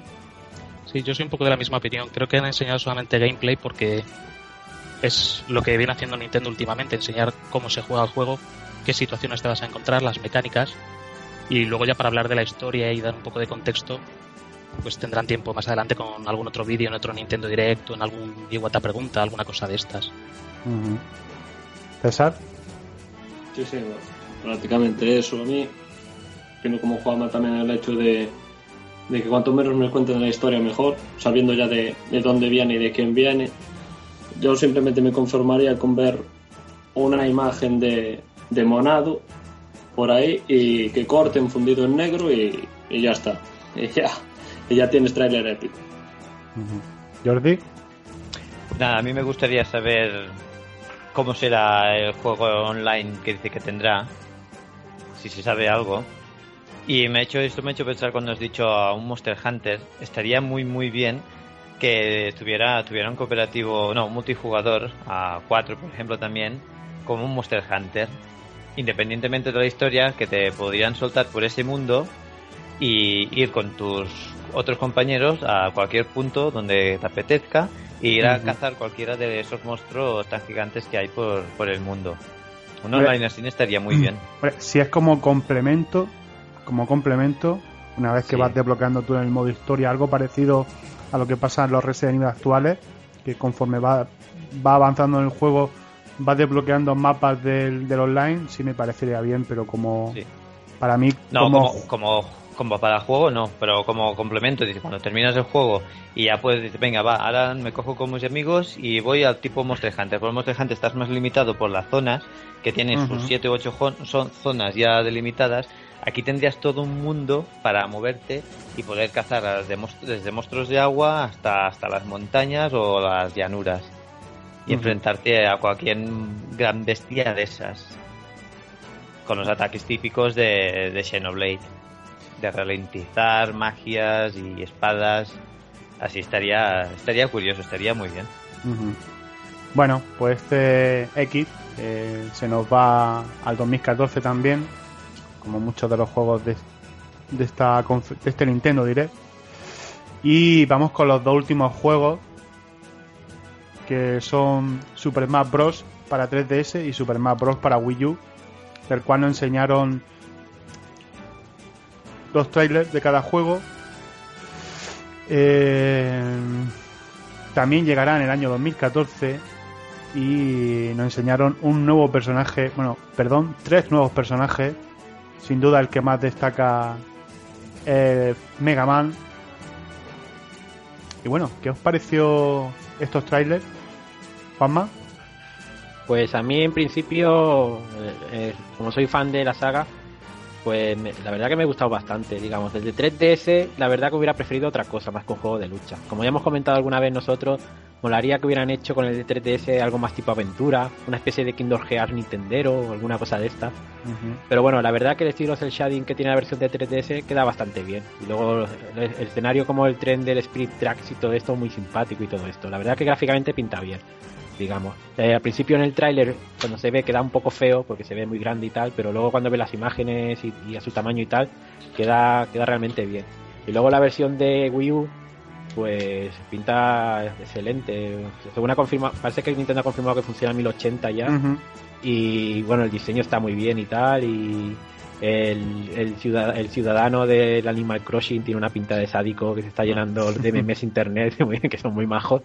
Y Mega Man, Dios, Mega Man, digamos, se nota que está detrás Sakurai, ha cogido el mejor Mega Man que puede coger desde las sagas clásicas de la N E S, y, y, y incluso las animaciones y todo esto vienen vienen de ahí. Incluso cogen poderes de los robots jefes que vence y tal, y puedes ir cambiando esos tipos de poderes. Y luego un punto troll de Sakurai ha sido mostrar la entrenadora de Wii Fit. Uh-huh. Que digamos que, que estas cosas solo las hace Sakurai, digamos. Un personaje que verá gente soltar bilis por los foros porque Nintendo saca un personaje que no tiene sentido, pero hay que tomárselo como algo gracioso, como algo troll. Tú ves ahí haciéndole flexiones a Mario o ejercicios a los demás personajes y tal. La verdad que queda muy cómico. Y todas las animaciones que tiene, que son cutres, son cutres pero aposta, la, la verdad que queda un mm. personaje muy simpático. Pero bueno, como, como supongo que todos pensaremos, lo mejor lo de Mega Man y, y el estilo que le han puesto y, y tal. Y bueno, y esperemos que la banda sonora sea tan épica como la que tuvo el Super Smash Bros. Pero bueno, de eso no, no lo dudaremos. Ya la música que, que eligieron para el tráiler de Mega, el tráiler de Mega Man, ya era de lo mejor que podían poner en ese caso. Mm-hmm. Muy contento. ¿César? Sí, yo un poco más de, del juego. Yo nada más ver a, a Mega Man, y como, como dice Juanma, lo ves con los mismos movimientos que, que la época de, de N E S, con las mismas musiquillas y tal. Y yo mmm, aparté Smash Bros. de, de mi cabeza, y lo único que pensé fue: por favor, Nintendo, haz un juego de Mega Man, como Dios manda, de plataformas de una vez. y, y deja de y que sácalo de Capcom y que deje de sufrir el pobre, que ya, ya va siendo ahora. Mm-hmm. Bueno, yo una pregunta que, que me hago y os la, os la paso, eh, ¿creéis que esto, estas dos versiones de tres D S y Wii U tendrán algún tipo de conectividad, interactuarán entre ellas como, como lo están haciendo por ejemplo los Monster Hunter Ultimate de Wii U y tres D S? Juanma. Eh, yo creo que tendrán conectividad, pero que juegos serán diferentes, digamos, ¿no? Yo creo que tendrán algunos detalles o algunos personajes, no sé si serán algo tipo pegatinas del Brawl o alguna cosa, pero yo creo que jugar entre versiones, no, eso no creo que esté. Yo creo que serán detalles más que nada. Tendrá un tipo de interconexión, pero no será que uno juega en la Wii U y otro juega en la tres D S, de eso no creo. Digamos. Será de, de desbloquear algo en, en una y otra, dependiendo de lo que vayas haciendo o algo así, supongo. Sí, yo no creo que sea más. Pero bueno, lo que me decepciona es eso, que yo me esperaba más, me hubiera gustado más que hubieran hecho un juego diferente. Porque machacar la tres D S, mm. machacar la tres D S para los para los ataques en más y todo esto va a durar cuatro ratos. Yo me imagino el stick de la tres D S golpeándole, dándole unas leches. Digo, me va a durar dos días la consola. ¿Mine? Sí, yo creo que para el de tres D S podrían haber tirado un poco más, algo parecido al Kid Icarus Uprising, así con un estilo tres D. El multijugador, que también es un poco diferente. Pero bueno, de momento lo que parece ser que han dicho es que los personajes van a ser igual en las dos versiones y luego simplemente cambiarán escenarios. Habrá escenarios propios de la tres D S que sean de juegos de portátiles y luego escenarios en Wii U que sean pues, de, de la consola de sobremesa. Y luego aparte otros escenarios comunes.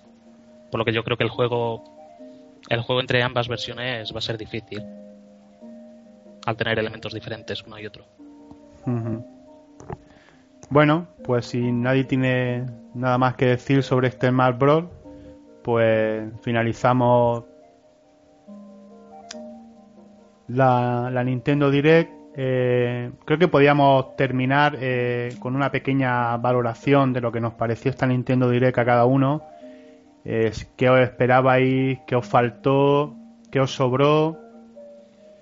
Eh, por ejemplo, Julián. Sí, a mí la, la Nintendo Direct así en general, quitando lo, los juegos presentados, me ha, me ha parecido un poco sosa. Uh-huh. Yo lamentablemente creo que Iwata quizás no es la, la persona más, más apropiada para, para, para realizar este tipo de presentaciones. Uh-huh. Y, y quizás hace falta alguien con más ritmo. O sea, no me parece mal que salga Iwata en, en las Nintendo Directs, pero sí que es, preferiría que llevase la batuta a otra persona un poco más, más animada. Y, y luego lo que he echado en falta ha sido una nueva I P de Nintendo. Para mí eh, lo que se ha visto ha sido nuevas iteraciones de, de, de sagas que ya conocíamos, pero no hemos visto nada realmente nuevo, nuevo. Y ha sido una, una pena. No, de hecho, han faltado juegos por enseñar que ya estaban anunciados, como el que está haciendo Atlus, este Fire Emblem meets Shin Megami Tensei, que la verdad es que yo personalmente me he quedado con muchas ganas uh, de ver. Y bueno, eh, Jordi. Pues bueno, a mí me ha gustado todo lo que he visto y decepcionado lo que no he visto. En principio, todo lo que ha enseñado Nintendo me ha gustado mucho. Todos los juegos que ha mostrado, gameplays y todo, pues me ha parecido muy bien. La compañía Nintendo por sí sola, pues lo está haciendo bien, pero me ha faltado pues juegos que, que me apetecían, como Star Fox, como uh-huh. Metroid, como no sé, ya sé que son todos secuelas, o pero bueno, segundas partes o terceras, pero me ha faltado ver algo más de Zelda nuevo, no sé, o un Darkseid, eh, y ver alguna cosita más nueva de, de Nintendo. Pero bueno, lo que me ha mostrado me gusta y me gusta bastante. Uh-huh. ¿César? Sí, yo sobre todo comparto lo de que he hecho en falta no, te, no ver una, una I P nueva, algo, algo nuevo, que llevamos ya una buena temporada sin... sin ver algo nuevo por parte de, de Nintendo, y se echó bastante en falta. Y en cuanto a secuelas, sobre todo yo tengo ganas de un Star Fox Adventures que estuviera hecho por Retro, pero tocará esperar todavía. Pero bueno, también contento por todo lo que mostraron, por todo lo que va a llegar, y eso que aún nos falta, uh-huh. que hablen más cosas de tres D S, que se centraron especialmente en Wii U, y ya tenemos varias cosas ahora para el verano, y la verdad que bastante contento lo que lo que nos depara de, de aquí a final de año y el año que viene. Yo me voy a lanzar, ya que estoy hablando de Star Fox, eh, yo eh, creo que el próximo Star Fox va a estar hecho por por Camilla de, de Platinum Game. Ahí lo dejo. Uf. Que ya él lo pidió hace dos años eh, le pidió a Nintendo hacer un, un Star Fox, así que no, no me extrañaría nada. Mine. Eso es una cosa muy loca, ¿eh? Sí, sí. Mine. Bueno, pues a mí la Nintendo Direct me gustó lo que se enseñó. También eché en falta alguna novedad, algo fresco. Pero bueno, también es verdad que no prometieron mucho. Aún así hay un poco de decepción porque, claro, en S L tres esperas que anuncien algún bombazo que no llegó. Pero bueno, mm. sobre todo estoy contento con el Smash Bros. Además, porque han metido a Mega Man, ya está, es el personaje que lleva esperando desde siempre, un combate Mega Man versus Samus, uh-huh. y ya con eso estoy contento, me conformo con poco. ¿Juanma? Bueno, yo creo que más o menos como todos, eh, la Nintendo Direct estuvo muy bien, pero esperábamos a lo mejor alguna I P nueva, es que le faltó una I P nueva, un juego largamente esperado tipo F-Zero, Star Fox o similares, y algo y alguna sorpresa de una tercera compañía, tipo un Beyond Evil dos que se rumoreaba antes, o algo de Capcom, algo así que llamase la atención. Por lo demás, si un Star Fox, eh, prefería que se lo mandasen a Triasur, que en temas de arcade mm. creo que le da un repaso a, a Platinum, porque como hagan algo parecido a la fase de misiles del Bayonetta, apaga y vámonos. Pero bueno, que que bueno, que tampoco me quejaría, la verdad. Y... Mm. Y bueno, muy muy buena Nintendo Direct, pero claro, eh, falla por la parte que parecen que eh, eh, los estudios occidentales pasan de Nintendo, digamos, no no no, no incluso se han, se han ido rumores de que hay juegos que los esconden, que salen en Wii U, multiplataformas, para luego anunciarlos meses después del E tres. Entonces que eh, que de hecho eh, creo bueno, que hay, creo que hay alguno por por anunciar. Sí, por ejemplo, el, el Call of Duty Eh, va a salir para Wii U, según comentan, pero no pueden decir nada de momento. Y otro juego, el que mostró Ubisoft en, la, en una conferencia de Crew, algo así de coche, uh-huh. eh, también va a ser anunciado para Wii U, pero fuera de fuera más adelante. Es, es como si tuvieran una exclusividad de decir que, que de decir que solo salen unas plataformas y omitir otras. Uh-huh. Una cosa muy rara, cosa, cosas de americanos, digo yo. Pero bueno, eh, en principio lo que son los estudios internos de Nintendo es que a Nintendo es difícil pedirle más, digamos, tiene a sus, a sus estudios haciendo juegos para tres D S, haciendo juegos para para Wii U, y hay varios juegos importantes. Lo único, la queja que tengo es que tendría que variar un poco y se ha centrado demasiado en plataformas en, esta, en, en este último año, año y pico, entre los dos New Marios, el tres D Land, el Donkey, Donkey Kong, Eh, y coger exclusividades tipo Sonic, los, los Worlds y tal, está llenando el catálogo de demasiadas plataformas, que está muy uh-huh. bien, que a mí me encantan y es algo y es algo que falta en, en otras plataformas, pero claro, eh, teniendo tantos tantas para elegir, siempre estaría mejor poder elegir otra cosa y, y ese juego utiliz- poder elegirlo más adelante o intercalar un poco t- géneros, porque no todos solemos jugar géneros seguidos demasiado, o menos uh-huh. no en mi caso. Uh-huh. Julián. Nada, solamente decir que como como sellero de corazón eh, me, me parece sorprendente, o sea, ha habido muy buenas, el, el Sonic este que va a salir para, para Wii U y para tres D S ha tenido muy buenas impresiones y todos sabe, más o menos es un Sonic que ha sido o bien, no sé si financiado o bien ayudado por, por Nintendo, de alguna forma Nintendo ha colaborado con la creación de este juego. Y resulta un poco irónico que sea Nintendo la que salve, sea, sea capaz de sacar el, el primer Sonic decente desde hace bastantes años. Bueno, yo, yo discrepo un poco porque el Sonic Colors me parece un juego magnífico. Y, y se encarga, digamos, el desarrollo se encarga el mismo director que hizo este juego, precisamente. Entonces yo creo que es una colaboración con Nintendo, pero veo injusto, veo injusto decir que Sonic no ha sacado juegos últimamente buenos cuando Sonic Colors para mí es un juegazo, digamos. Y... Sí, sí, tienes toda la razón. El problema de Sonic Colors fue que salió para la consola que salió mm. y no, no ha tenido la, la, la relevancia que, sí, porque mucho que, me... que merecía. Mm. Sí, porque mucho mejor que Sonic Unleashed o Sonic Generation me parece el Sonic Colors, pero de calle. ¿eh? A mí incluso me parece un gran juego el Sonic Colors. Cuando los otros me parecen juegos normalitos o que están bien, digamos, que si eres fan del erizo, pues mira, te pueden gustar, uh-huh. pero no me parecen sobre, no me parecen ni sobresalientes y, y por decir ni notables, así. Pero bueno, en mi opinión. Bueno, pues si nadie tiene nada más que decir, creo que llegamos al final de este primer episodio piloto de Irule Project. Esperemos que haya más.